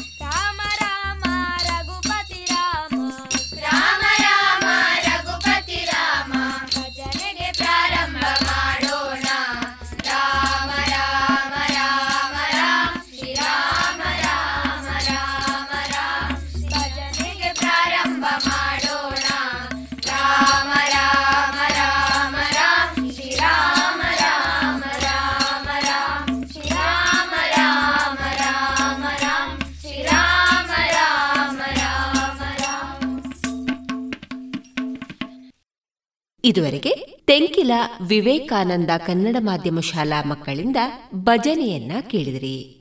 ಇನ್ನೀಗ ಶ್ರೀಮತಿ ವಿದ್ಯಾಶ್ರೀ ಅಡೂರು ಮುಂಡಾಜೆ ಅವರ ರಚಿತ ಹಾಡು ಜೀವನ ಹೂರಣ.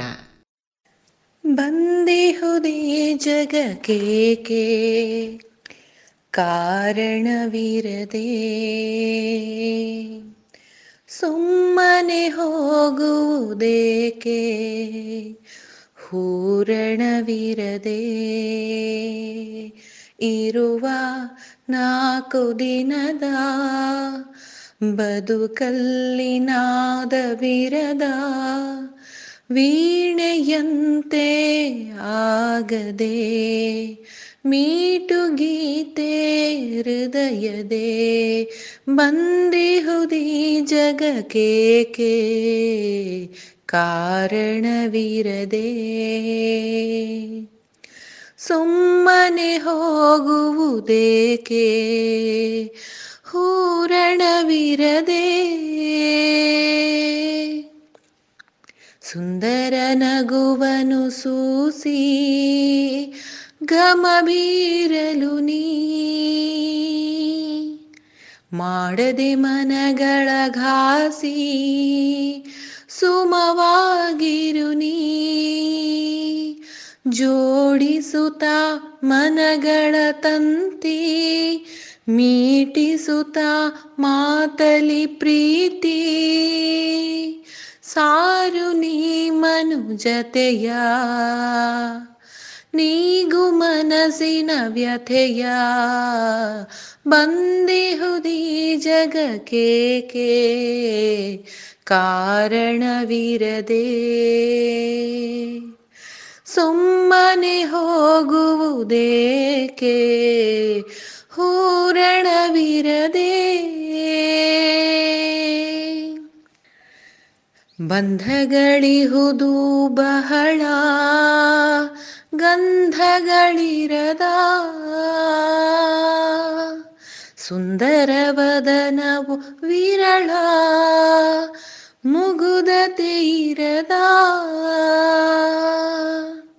ಕಲ್ಮಶವಿರದ ಮನವು ದೇವನ ವಾಸ ಸ್ಥಳವು, ಭೇದಗಳೆಲ್ಲ ಮರೆಯಾಗಿ ಬಾಳುವ ಪ್ರೀತಿಗೆ ಸೆರೆಯಾಗಿ, ಬಂದಿಹುದಿ ಜಗಕೇಕೆ ಕಾರಣವಿರದೆ, ಸುಮ್ಮನೆ ಹೋಗುವುದೇಕೆ ಹೂರಣವಿರದೆ.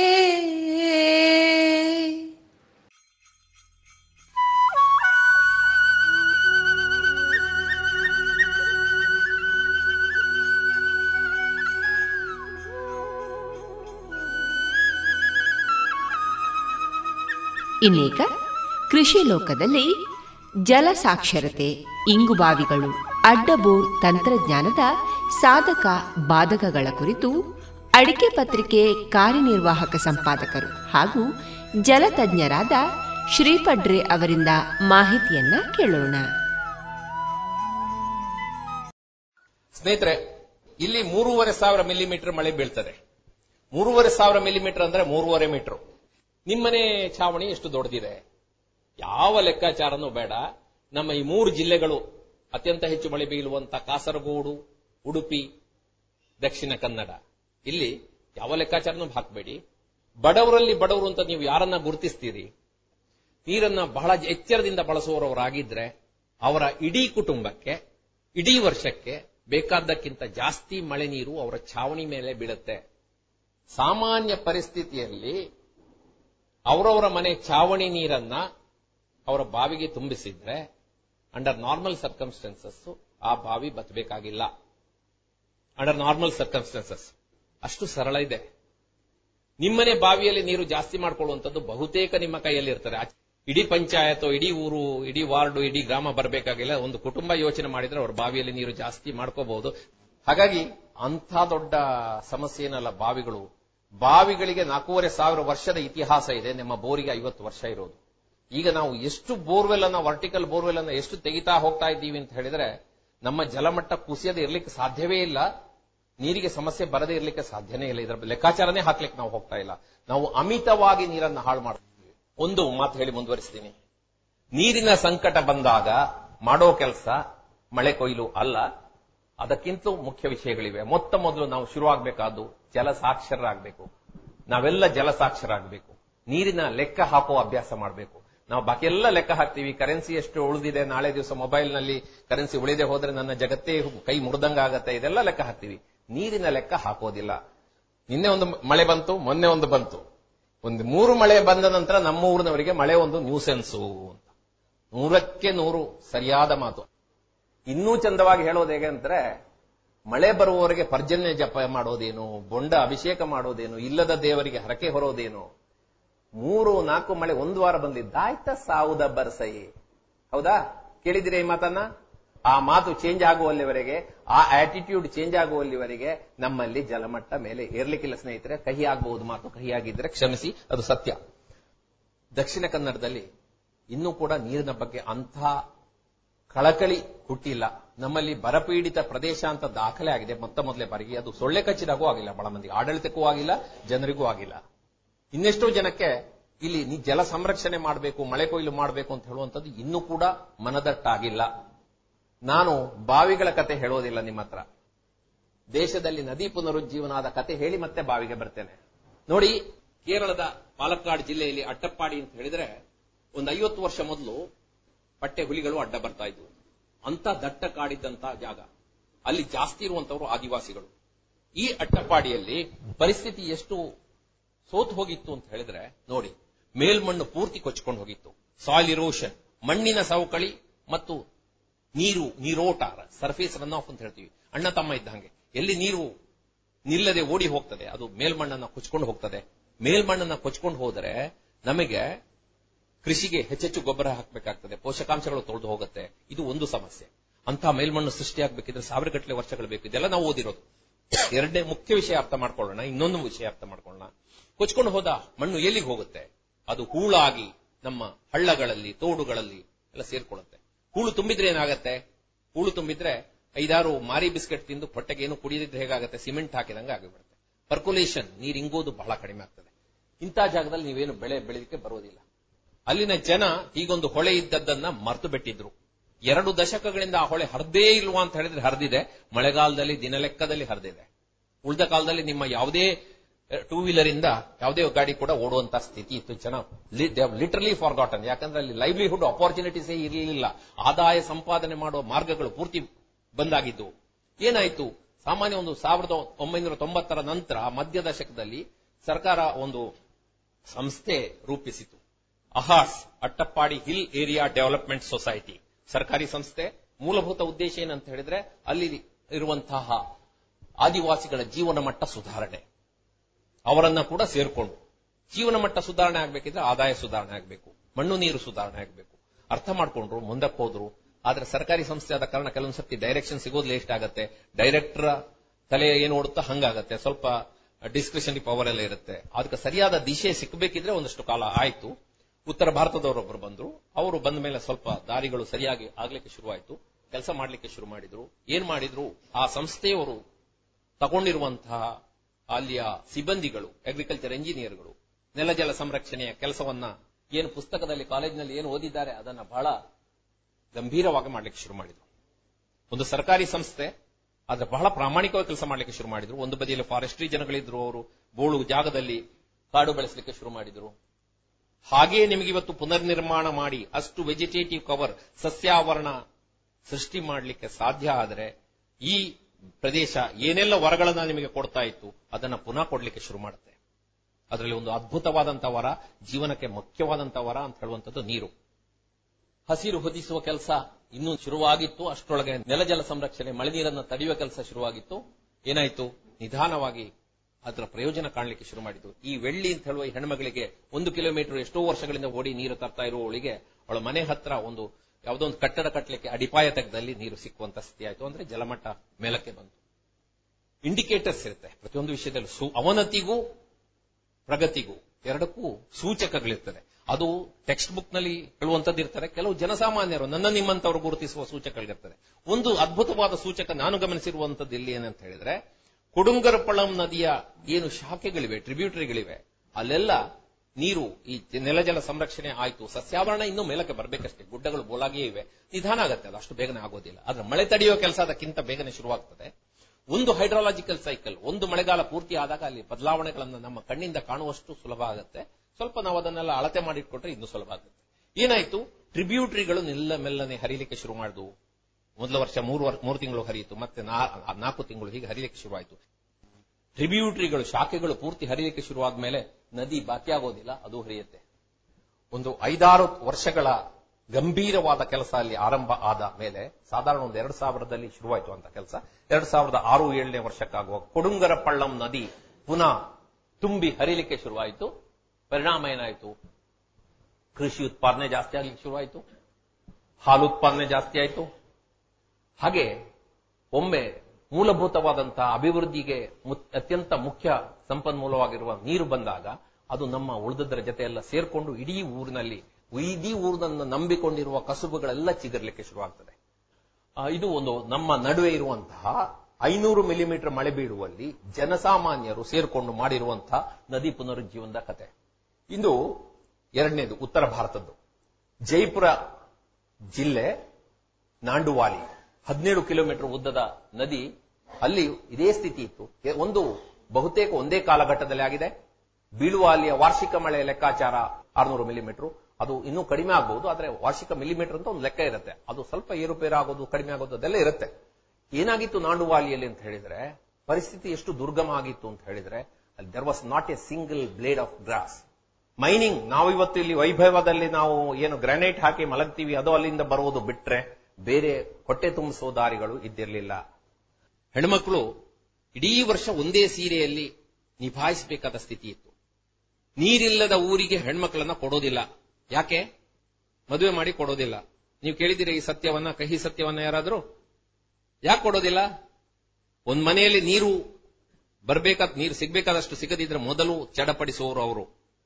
ನೀರು ಚೆನ್ನಾಗಿದ್ರೆ ನಸುನಕ್ಕೆ ಬರೋದು ಅವರೇ. ನೀರಿನ ಆ ನಿರ್ವಹಣೆ ಕಂಪ್ಲೀಟ್ ಅವರ ಹೆಣ್ಮಕ್ಳ ಕೈಯಲ್ಲಿ ಇರುತ್ತೆ. ಅವರಿಗೆ ಉಳಿದಿದ್ದೆಲ್ಲ ಅವರ ಕೈಯಲ್ಲಿ, ಸಂಪನ್ಮೂಲವೂ ಇದ್ರೆ ಅವರು ಯಾವಾಗಲೇ ಮಳೆ ಕೊಯ್ಲು ಮಾಡೋರು. ಆರ್ಥಿಕ ಸಚಿವರು ಗಂಡಸರಾಗಿ ಅದಕ್ಕೆ ಬ್ರೇಕ್ ಆಗ್ತಾನೇ ಇರ್ತಾರೆ. ಇರ್ಲಿ ಬಿಡಿ. ಏನ್ ಮಾಡಿದ್ರು, ಅಲ್ಲಿ ಒಂದು ಸಂಸ್ಥೆ ಇದೆ, ಸಂಭಾವ್ ಅಂತ ಒಂದು ಸಂಸ್ಥೆ ಇದೆ. ಆ ಸಂಸ್ಥೆಯ ಕೆಲವು ಕಾರ್ಯಕರ್ತರು ಅಲ್ಲಿದ್ರು. ಇವರು ನೀರಿನ ಬಗ್ಗೆ ಯೋಚನೆ ಮಾಡುವಾಗ, ಏನಾದ್ರೂ ಕೆಲಸ ಮಾಡಬೇಕು ಅಂತ ಯೋಚನೆ ಮಾಡುವಾಗ ನಾಂಡುವಾಲಿ ಕಂಗೆಟ್ಟು ಕುಳಿತಿದ್ದು ಗೊತ್ತಾಯ್ತು. ಅದರ ಜನಗಳು ಎಲ್ಲೆಲ್ಲೋ ಹೋಗಿ ಚಿಕ್ಕ ಚಿಕ್ಕ ಕೆಲಸ, ಗೋಲುಗುಪ್ಪೆ ಮಾರ್ತಾ, ಬೂಟ್ ಪಾಲಿಶ್ ಮಾಡ್ತಾ, ತಳ್ಳುಗಾಡಿಯಲ್ಲಿ ಜೀವನ ಮಾಡ್ತಾ ಇದ್ರು. ಇವರು ಕಾರ್ಯಕರ್ತರು ಇದ್ರು. ಅದು ನಮ್ಮ ಊರಿನಲ್ಲಿ ನಾವು ಕಾಣುವಂತಹ ಬಹಳ ದೊಡ್ಡ ದೊಡ್ಡ ಹೈಫೈ ಎನ್ ಜಿ ಒ ಅಲ್ಲ. ಅವರು ಕೂತ್ಕೊಂಡು ಮಾತಾಡಿದ್ರು. ನಮ್ಮ ಕಾರ್ಯಕರ್ತರು, ನಮ್ಮ ಕೆಲವು ಬಹಳ ಉತ್ಸಾಹಿ ಕಾರ್ಯಕರ್ತರೇ ಬಹಳ ಸೋತುಕೊಂಡಿದ್ದಾರೆ, ಅವರ ಊರಿಂದಲೇ ಕೆಲಸ ಶುರು ಮಾಡೋಣ ಅಂತ ಯೋಚನೆ ಮಾಡಿದ್ರು. ಜನರನ್ನ ಸೇರಿಸಿದ್ರು.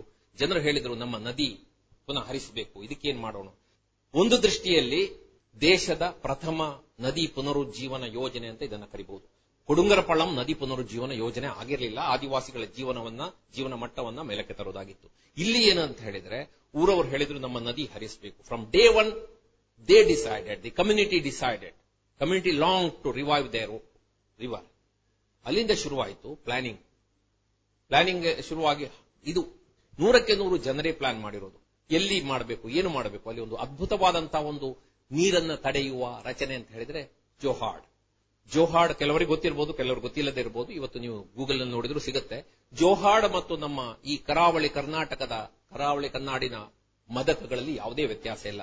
ಮದಕವನ್ನು ನಾವು ಮರ್ತು ಬಿಟ್ಟಿದ್ದೇವೆ. ಅರವತ್ತು ವರ್ಷ, ಐವತ್ತೈದು ವರ್ಷದ ಕೆಳಗಿನವರಿಗೆ ಮದಕದ ಸ್ಪೆಲ್ಲಿಂಗ್ ಗೊತ್ತಿಲ್ಲ.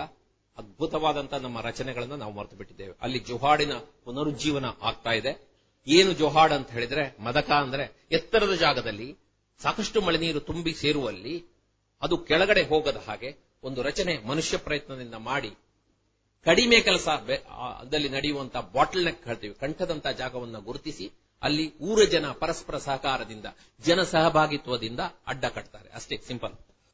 ಆಮೇಲೆ ಸಹಜ ಪುನರುಜ್ಜೀವನ, ನ್ಯಾಚುರಲ್ ರೀಜನರೇಷನ್. ಯಾವುದೇ ಜಾಗದಲ್ಲಿ ನೀವು ಹೋಗಿ ನೋಡಿ, ನಮ್ಮ ಅತ್ಯಂತ ಕಡಿಮೆ ಮಳೆ ಬೀಳುವ ಪ್ರದೇಶದಲ್ಲೂ ಕೂಡ ಜನಧನ ಒಳಗಡೆ ಬಿಡಬೇಡಿ, ಸ್ವಲ್ಪ ನೀರಿಂಗಿಸುವ ರಚನೆಗಳನ್ನು ಮಾಡಿಕೊಡಿ. ಇಷ್ಟು ಮಾಡಿಬಿಟ್ರೆ ಹತ್ತು ವರ್ಷದಲ್ಲಿ ಅದ್ಭುತವಾದ ಕಾಡು ತನ್ನಿಂದ ತಾನೇ ಬೆಳೀತದೆ. ಅರಣ್ಯ ಇಲಾಖೆಯಿಂದ ಗಿಡ ಕೊಂಡೋಗಿ ನಡಬೇಕಾದಿಲ್ಲ, ಪ್ರಕೃತಿಯೇ ಮಾಡುತ್ತೆ. ಪ್ರಕೃತಿ ಹೇಗೆ ಮಾಡುತ್ತೆ ಅಂದ್ರೆ ಹಕ್ಕಿಗಳು ಬಂದು ಬೀಜ ಹಾಕ್ತವೆ, ಪ್ರಾಣಿಗಳು ಹಬ್ಬಿಸ್ತವೆ, ಅಲ್ಲಿ ಕಾಡು ಬೆಳೀತದೆ. ಮರುಭೂಮಿಯಲ್ಲಿ, ರಾಜಸ್ಥಾನದ ಮರುಭೂಮಿಯಲ್ಲಿ ನೀವು ಅರಣ್ಯ ಇಲಾಖೆ ಕೊಡುವಂತಹ ಗಿಡಗಳನ್ನ ನೆಟ್ಟು ಕಾಡು ಸೃಷ್ಟಿ ಮಾಡ್ಲಿಕ್ಕೆ ಸಾಧ್ಯ ಇಲ್ಲ. It's a hostile environment. ಅಲ್ಲಿ ಆ ಉಷ್ಣತೆಯಲ್ಲಿ ಅದನ್ನ ಬದುಕಿಸ್ಕೊಳ್ಳಿಕ್ಕೆ ಆಗೋದಿಲ್ಲ. ಅಲ್ಲಿ ಸಹಜ ಪುನರುಜ್ಜೀವನ. ಅದಕ್ಕೆ ಒಂದು ದಾರಿ ಸೋಷಿಯಲ್ ಫೆನ್ಸಿಂಗ್ ಅಂತ. ಅಂದ್ರೆ ಬೇಲಿ ಹಾಕೋದಲ್ಲ, ಬಾಯಿ ಬೇಲಿ ಅಂತ ಅದನ್ನು ಅದ್ಭುತವಾಗಿ ನನ್ನ ಸ್ನೇಹಿತ ಕಳವೆಯವರು ಕನ್ನಡಕ್ಕೆ ತರ್ಜುಮೆ ಮಾಡಿದ್ದಾರೆ. ಹೇಗ್ ಮಾಡೋದು ಬಾಯಿ ಬೇಲಿ? ಸರ್, ಇದು ಊರಿನ ಕಾಡು, ಇಲ್ಲಿ ನಾವು ನೀರಿನ ಕೆಲಸ ಮಾಡ್ತಾ ಇದೀವಿ, ದಯವಿಟ್ಟು ನಿಮ್ಮ ದನ ಬಿಡಬೇಡಿ ಅಂತ ಹೇಳೋದು. ಮತ್ತೆ ಬಂದ್ರೆ ಪಟಾಕಿ ಹೊಡಿಯೋದು ಇರಬಹುದು, ನನ್ಗೆ ಗೊತ್ತಿಲ್ಲ. ಅಂತೂ ಬಾಯಿಯಲ್ಲೇ ಬೇಲಿ ಹಾಕೋದು ಕಡಿಮೆ ಖರ್ಚಲ್ಲಿ. ಅಂತಹ ಕೆಲಸಗಳನ್ನೆಲ್ಲ ಮಾಡ್ತಾ ಬಂದ್ರು. ನೋಡಿ, ಕೆಲವು ಹಳೆ ಮರದ ಕುತ್ತಿಗಳು ಏನಿರುತ್ತೆ ಕಟ್, ಅದು ಚಿಗುರಿ ಬರುತ್ತೆ, ಹಕ್ಕಿಗಳು ಬಂದ ಬೀಜ ಮೊಳೆಯುತ್ತೆ. ಆರಂಭದಲ್ಲಿ ಪ್ರಾಥಮಿಕ ಗಿಡಗಳು ಹುಡ್ತವೆ. ನಮ್ಮ ಅಕೇಶಿಯಾ ಜಾತಿಯ, ಕ್ಷುದ್ರ ಜಾತಿಯ ಗಿಡಗಳು ಬೆಳೆಯಲಿಕ್ಕೆ ಶುರುವಾಗ್ತದೆ. That paves way for a higher variety of plant, species of plant. ಇರ್ಲಿ, ಇಲ್ಲಿ ಕಾಡು ಇದೆಲ್ಲ ಸಹಜ ಪುನರುಜ್ಜೀವನ. ಇದರಲ್ಲಿ ಒಂದು ನೆಟ್ಟ ಗಿಡ ಇಲ್ಲ. ಸಹಜ ಪುನರುಜ್ಜೀವನ ಆಗ್ತಾ ಬಂತು, ಸಸ್ಯಾವರಣ ಆಗ್ತಾ ಬಂತು, ಮಳೆ ನೀರು ತಡೆಯುವ ಕೆಲಸ ಆಗ್ತಾ ಬಂತು. ನಾಲ್ಕನೇ ವರ್ಷದಲ್ಲಿ ನೂರ ನಲವತ್ತಾರು ಬಾವಿಗಳಲ್ಲಿ ನೀರು ಕಾಣಿಸಿಕೊಂಡಿತು. ಆರು ಏಳು ವರ್ಷ ಆಗುವಾಗ ನಾಂಡುವಾಲಿ ನದಿ ಪುನಃ ಹರಿಲಿಕ್ಕೆ ಶುರುವಾಯಿತು. ಎಲ್ಲ ಡೆಲ್ಲಿಯಲ್ಲಿ, ಸೂರತ್ನಲ್ಲಿರುವವರು ಊರಿಗೆ ಬರಲಿಕ್ಕೆ ಶುರು ಮಾಡಿದ್ರು. ದೊಡ್ಡ ಒಂದು ರೀತಿಯ ರಿವರ್ಸ್ ಮೈಗ್ರೇಷನ್ ಆಯಿತು. ಎಷ್ಟೋ ಮಂದಿ ಸಣ್ಣ ಸಣ್ಣ ಕೆಲಸ ಮಾಡ್ತಾ ಇದ್ದವರೆಲ್ಲ ಬಿಟ್ಟು ಕೃಷಿ ಮಾಡಲಿಕ್ಕೆ ಶುರು ಮಾಡಿದ್ರು. ಊರಿನಲ್ಲಿ ಸಂಗೀತ ಮತ್ತೆ ಶುರುವಾಯಿತು. ಎರಡು ನದಿ ಪುನರುಜ್ಜೀವನದ ಕಥೆಯನ್ನು ಹೇಳಿದ್ದೀನಿ. ಇಡೀ ಊರು ಒಮ್ಮನಸ್ಸಿನಿಂದ ಕೆಲಸ ಮಾಡಿದ್ರೆ ಕೇವಲ ಐನೂರು ಆರ್ನೂರು ಮಿಲಿಮೀಟರ್ ಮಳೆಯಲ್ಲಿ ಕೂಡ ನಾಲ್ಕೈದು ವರ್ಷದಲ್ಲಿ ನದಿಯನ್ನ ಕೂಡ ಪುನಃ ಹರಿಸಲಿಕ್ಕೆ ಆಗತ್ತೆ ಅಂತ ಹೇಳೋದಕ್ಕೆ ಉದಾಹರಣೆ. ರಾಜಸ್ಥಾನದಲ್ಲಿ ಆಗತ್ತೆ, ನಮ್ಮಲ್ಲಿ ಆಗೋದಿಲ್ಲ ಅಂತ ಕೆಲವರು ಹೇಳಬಹುದು. ಅಥವಾ ಉಜಿರೆಯಲ್ಲಿ ಆಗತ್ತೆ, ಇದು ಬಂಟ್ವಾಳದಲ್ಲಿ ಕಷ್ಟ ಅಂತ ಇನ್ನು ಕೆಲವರು ಹೇಳಬಹುದು. ಇವೆಲ್ಲ ನೆಪಗಳು ಮಾತ್ರ. ಯಾಕಾಗೋದಿಲ್ಲ? ಅಲ್ಲಿರೋ ಮಳೆ ಐನೂರು ಆರ್ನೂರು, ಇಲ್ಲಿ ಮೂರುವರೆ ಸಾವಿರ ಮಿಲಿಮೀಟರ್ ಮಳೆ ಇದೆ. ಒಂದು ವರ್ಷಕ್ಕೆ ಒಂದು ಪಾಯಿಂಟ್ ನಾಲ್ಕು ಕೋಟಿ ಲೀಟರ್ ಒಂದು ಎಕರೆ ಮೇಲೆ ಸುರಿಯುತ್ತದೆ. ಇಲ್ಲಿ ಅಂತಲ್ಲ, ಇವತ್ತು ನಮ್ಮ ನಾನ್ನೂರು ಮುನ್ನೂರು ಮಳೆಗಳ ಊರಿನಲ್ಲಿ ಜನರ ಇಚ್ಛಾಶಕ್ತಿ, ರಾಜಕೀಯ ಇಚ್ಛಾಶಕ್ತಿ ಅಂತ ಒಂದು ಶಬ್ದ ಕೇಳಿದೀವಿ ಹೊರತು ಹಾಗೊಂದು ವಸ್ತು ಇದೆಯಾ ಇಲ್ವಾ ಅಂತ ನನಗಿನ್ನೂ ಗೊಂದಲವೇ ಇದೆ. ಸಮುದಾಯದ ಇಚ್ಛಾಶಕ್ತಿ ಇದ್ರೆ, ಎರಡೇ ಎರಡು ವರ್ಷಗಳಲ್ಲಿ ಒಳ್ಳೆಯ ಪ್ಲಾನಿಂಗ್ ಇದ್ರೆ, ಆಮೇಲೆ ಒಂದಷ್ಟು ಪ್ರಾಮಾಣಿಕ ನಾಯಕತ್ವ ಇದ್ರೆ, ಎರಡೇ ವರ್ಷಗಳಲ್ಲಿ ಕುಡಿಯುವ ನೀರಿನ ಸಮಸ್ಯೆಯನ್ನ ನೀಗಿಸಲಿಕ್ಕೆ ಸಾಧ್ಯ ಇದೆ. ಕೋಲಾರದಲ್ಲೂ ನೀಗಿಸಲಿಕ್ಕೆ ಸಾಧ್ಯ ಇದೆ. ನದಿ ಹರಿಸಬೇಕಾಗಿಲ್ಲ, ತಿರುಗಿಸಬೇಕಾಗಿಲ್ಲ. ಆದ್ರೆ ದುರದೃಷ್ಟವಶಾತ್ ನಮ್ಮ ಬಹಳಷ್ಟು ಮಂದಿ ಆಡಳಿತದವರಿಗೆ ಸ್ಮಾಲ್ ಇಸ್ ನಾಟ್ ಬ್ಯೂಟಿಫುಲ್. ಹಾಗಾಗಿ ನಾವು ಪಾತಾಳ ಗಂಗೆಯನ್ನು ಹುಡುಕ್ತೀವಿ, ಸಮುದ್ರದ ನೀರಲ್ಲಿ ಇನ್ನು ಅದನ್ನ ತರುವ ಬಗ್ಗೆ ಯೋಚನೆ ಮಾಡ್ತೀವಿ, ನದಿ ತಿರುಗಿಸುವಂತಹ ಹುಚ್ಚು ಯೋಜನೆಗಳಿಗೆ ಹೋಗ್ತೀವಿ. Forest is the mother of rivers ಅಂತ. ಯಾಕಾಗಿ ಕ್ಷಾಮ ಬರ್ತಾ ಇದೆ? ಬೇರೆ ಬೇರೆ ಕಾರಣಗಳಿವೆ. ನಾವು ಮುಖ್ಯ ಕಾರಣಗಳಿಂದ, ಮೆಗಾ ಕಾರಣಗಳಿಂದ ನೋಡ್ತಾ ಬಂದ್ರೆ, ನಾವು ನಮ್ಮ ಪ್ರಾಥಮಿಕ ಶಾಲಾ ಪಾಠದಲ್ಲಿ ಓದಿದ್ದೀವಿ, ಯಾವುದೇ ಭೂಭಾಗದಲ್ಲಿ ಜನಜೀವನ ಸುಗಮವಾಗಿ ನಡಿಬೇಕಿದ್ರೆ ಮೂರರಲ್ಲೊಂದು ಕಾಡಿರಬೇಕು. ಎಷ್ಟಿದೆ ಇವತ್ತು?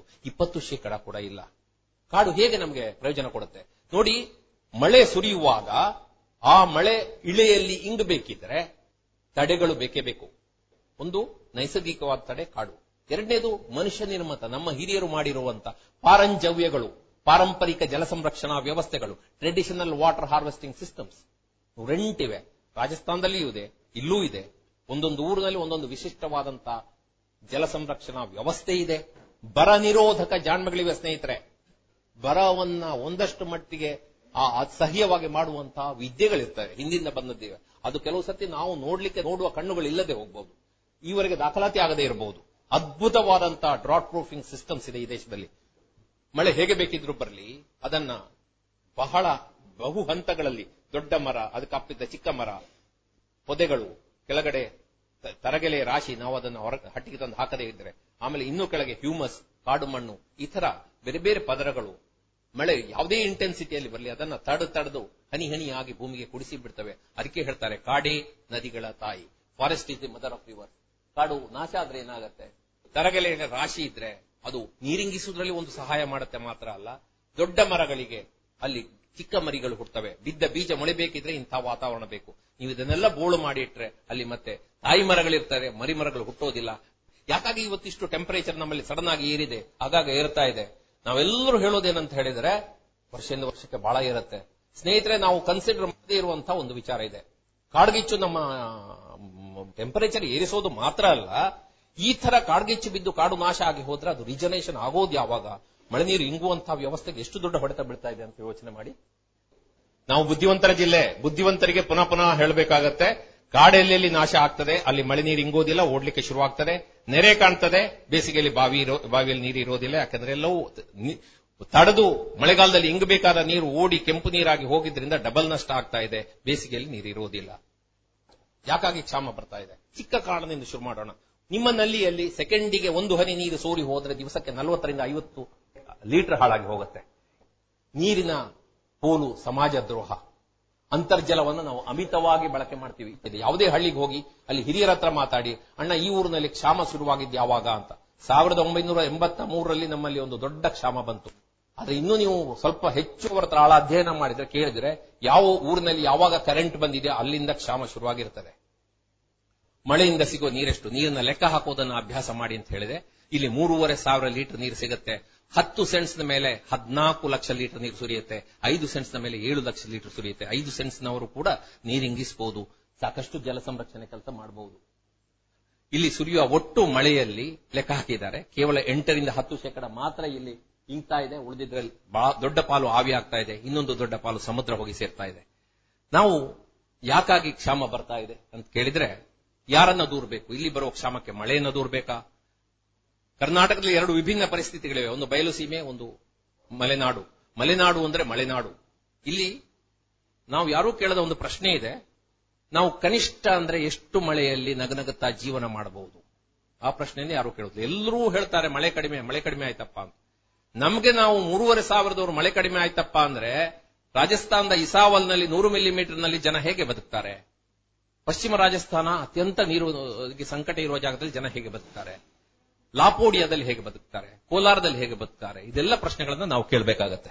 ಇರ್ಲಿ, ಏನಾಗತ್ತೆ ಅಂತ ಹೇಳಿದ್ರೆ, ಇಲ್ಲಿ ಮಲೆನಾಡಿನ ಮಟ್ಟಿಗೆ ಮಾತಾಡೋದಾದ್ರೆ, ಮಳೆ ಜುಲೈಯಲ್ಲಿ ಹದಿನೈದು ದಿವಸ ಬಿಸಿಲು ನೋಡಿದ್ದೀವಿ ನಾವು.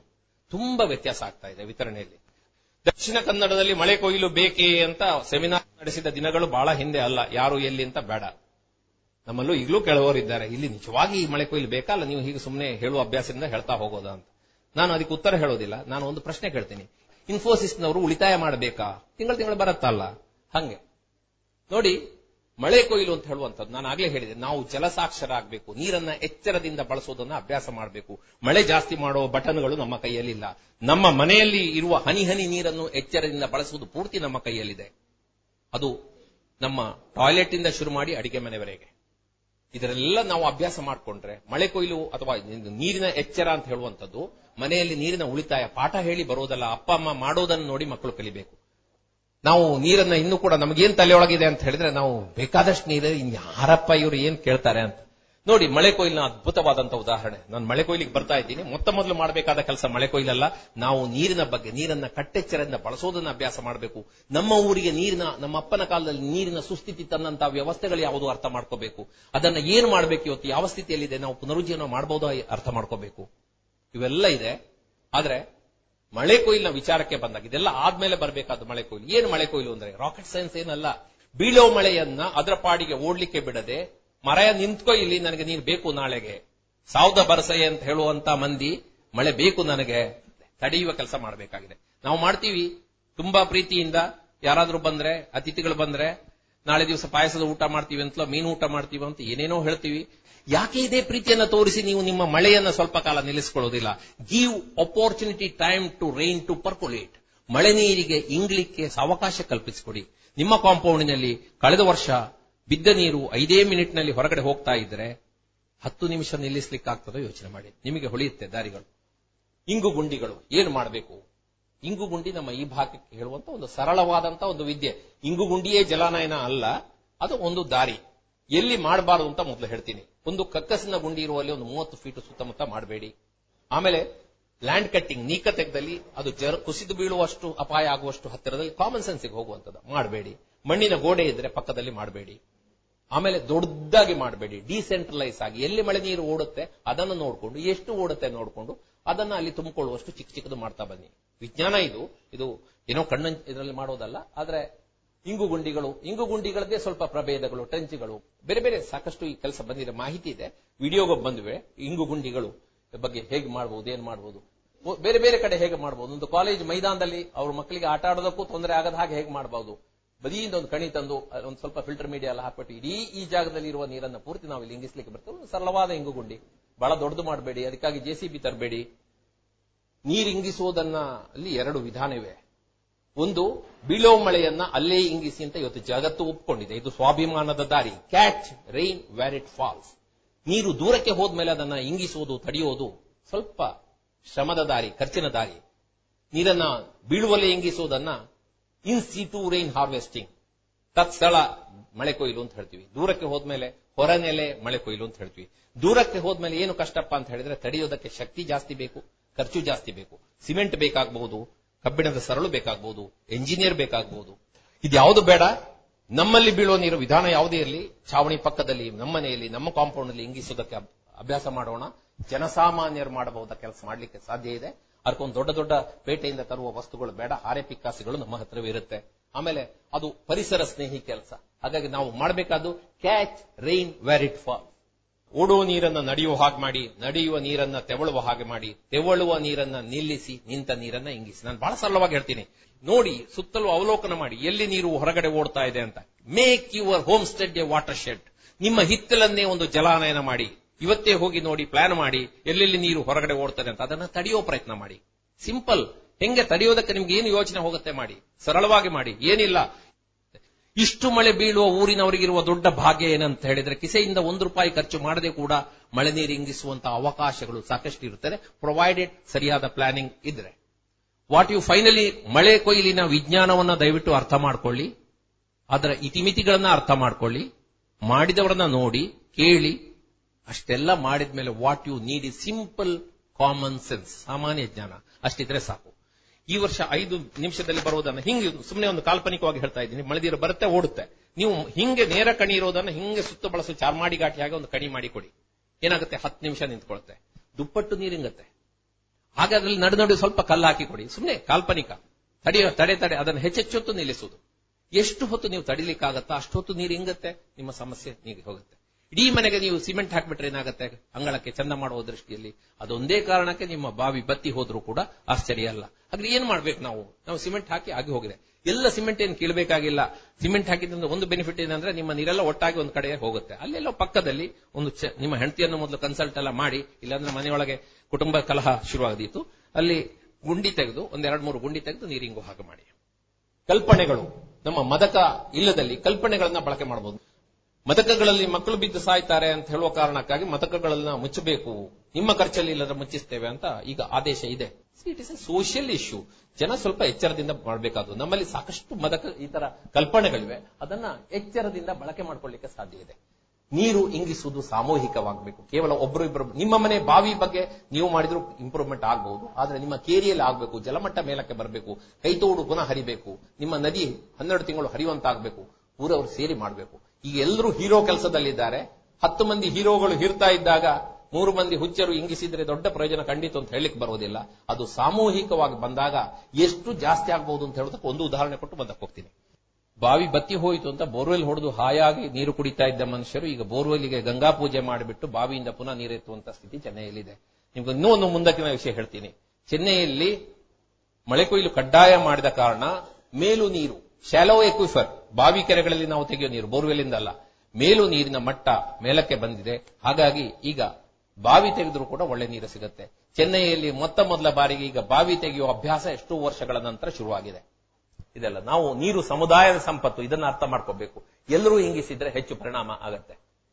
ಕಾರ್ಕಳದಲ್ಲಿ ಇವರು ಪಡಿವಾಳ್ಸ್, ನಮ್ಮ ಕಾಲಮು ಅಂತದನ್ನೆಲ್ಲ ಓದಿ ಅವರ ತಲೆಯೊಳಗೆ ನೀರಿನ ಪಾಠ ಇತ್ತು. ಅವರು ಬಾಡಿ ಕೊಟ್ಟಿದ್ರು, ಮನೆ ಬ್ಯಾಂಕ್ ನಲ್ಲಿ ಇದ್ರು, ಹೊರಗಡೆ ಎಲ್ಲ ಕೆಲಸಕ್ಕೆ.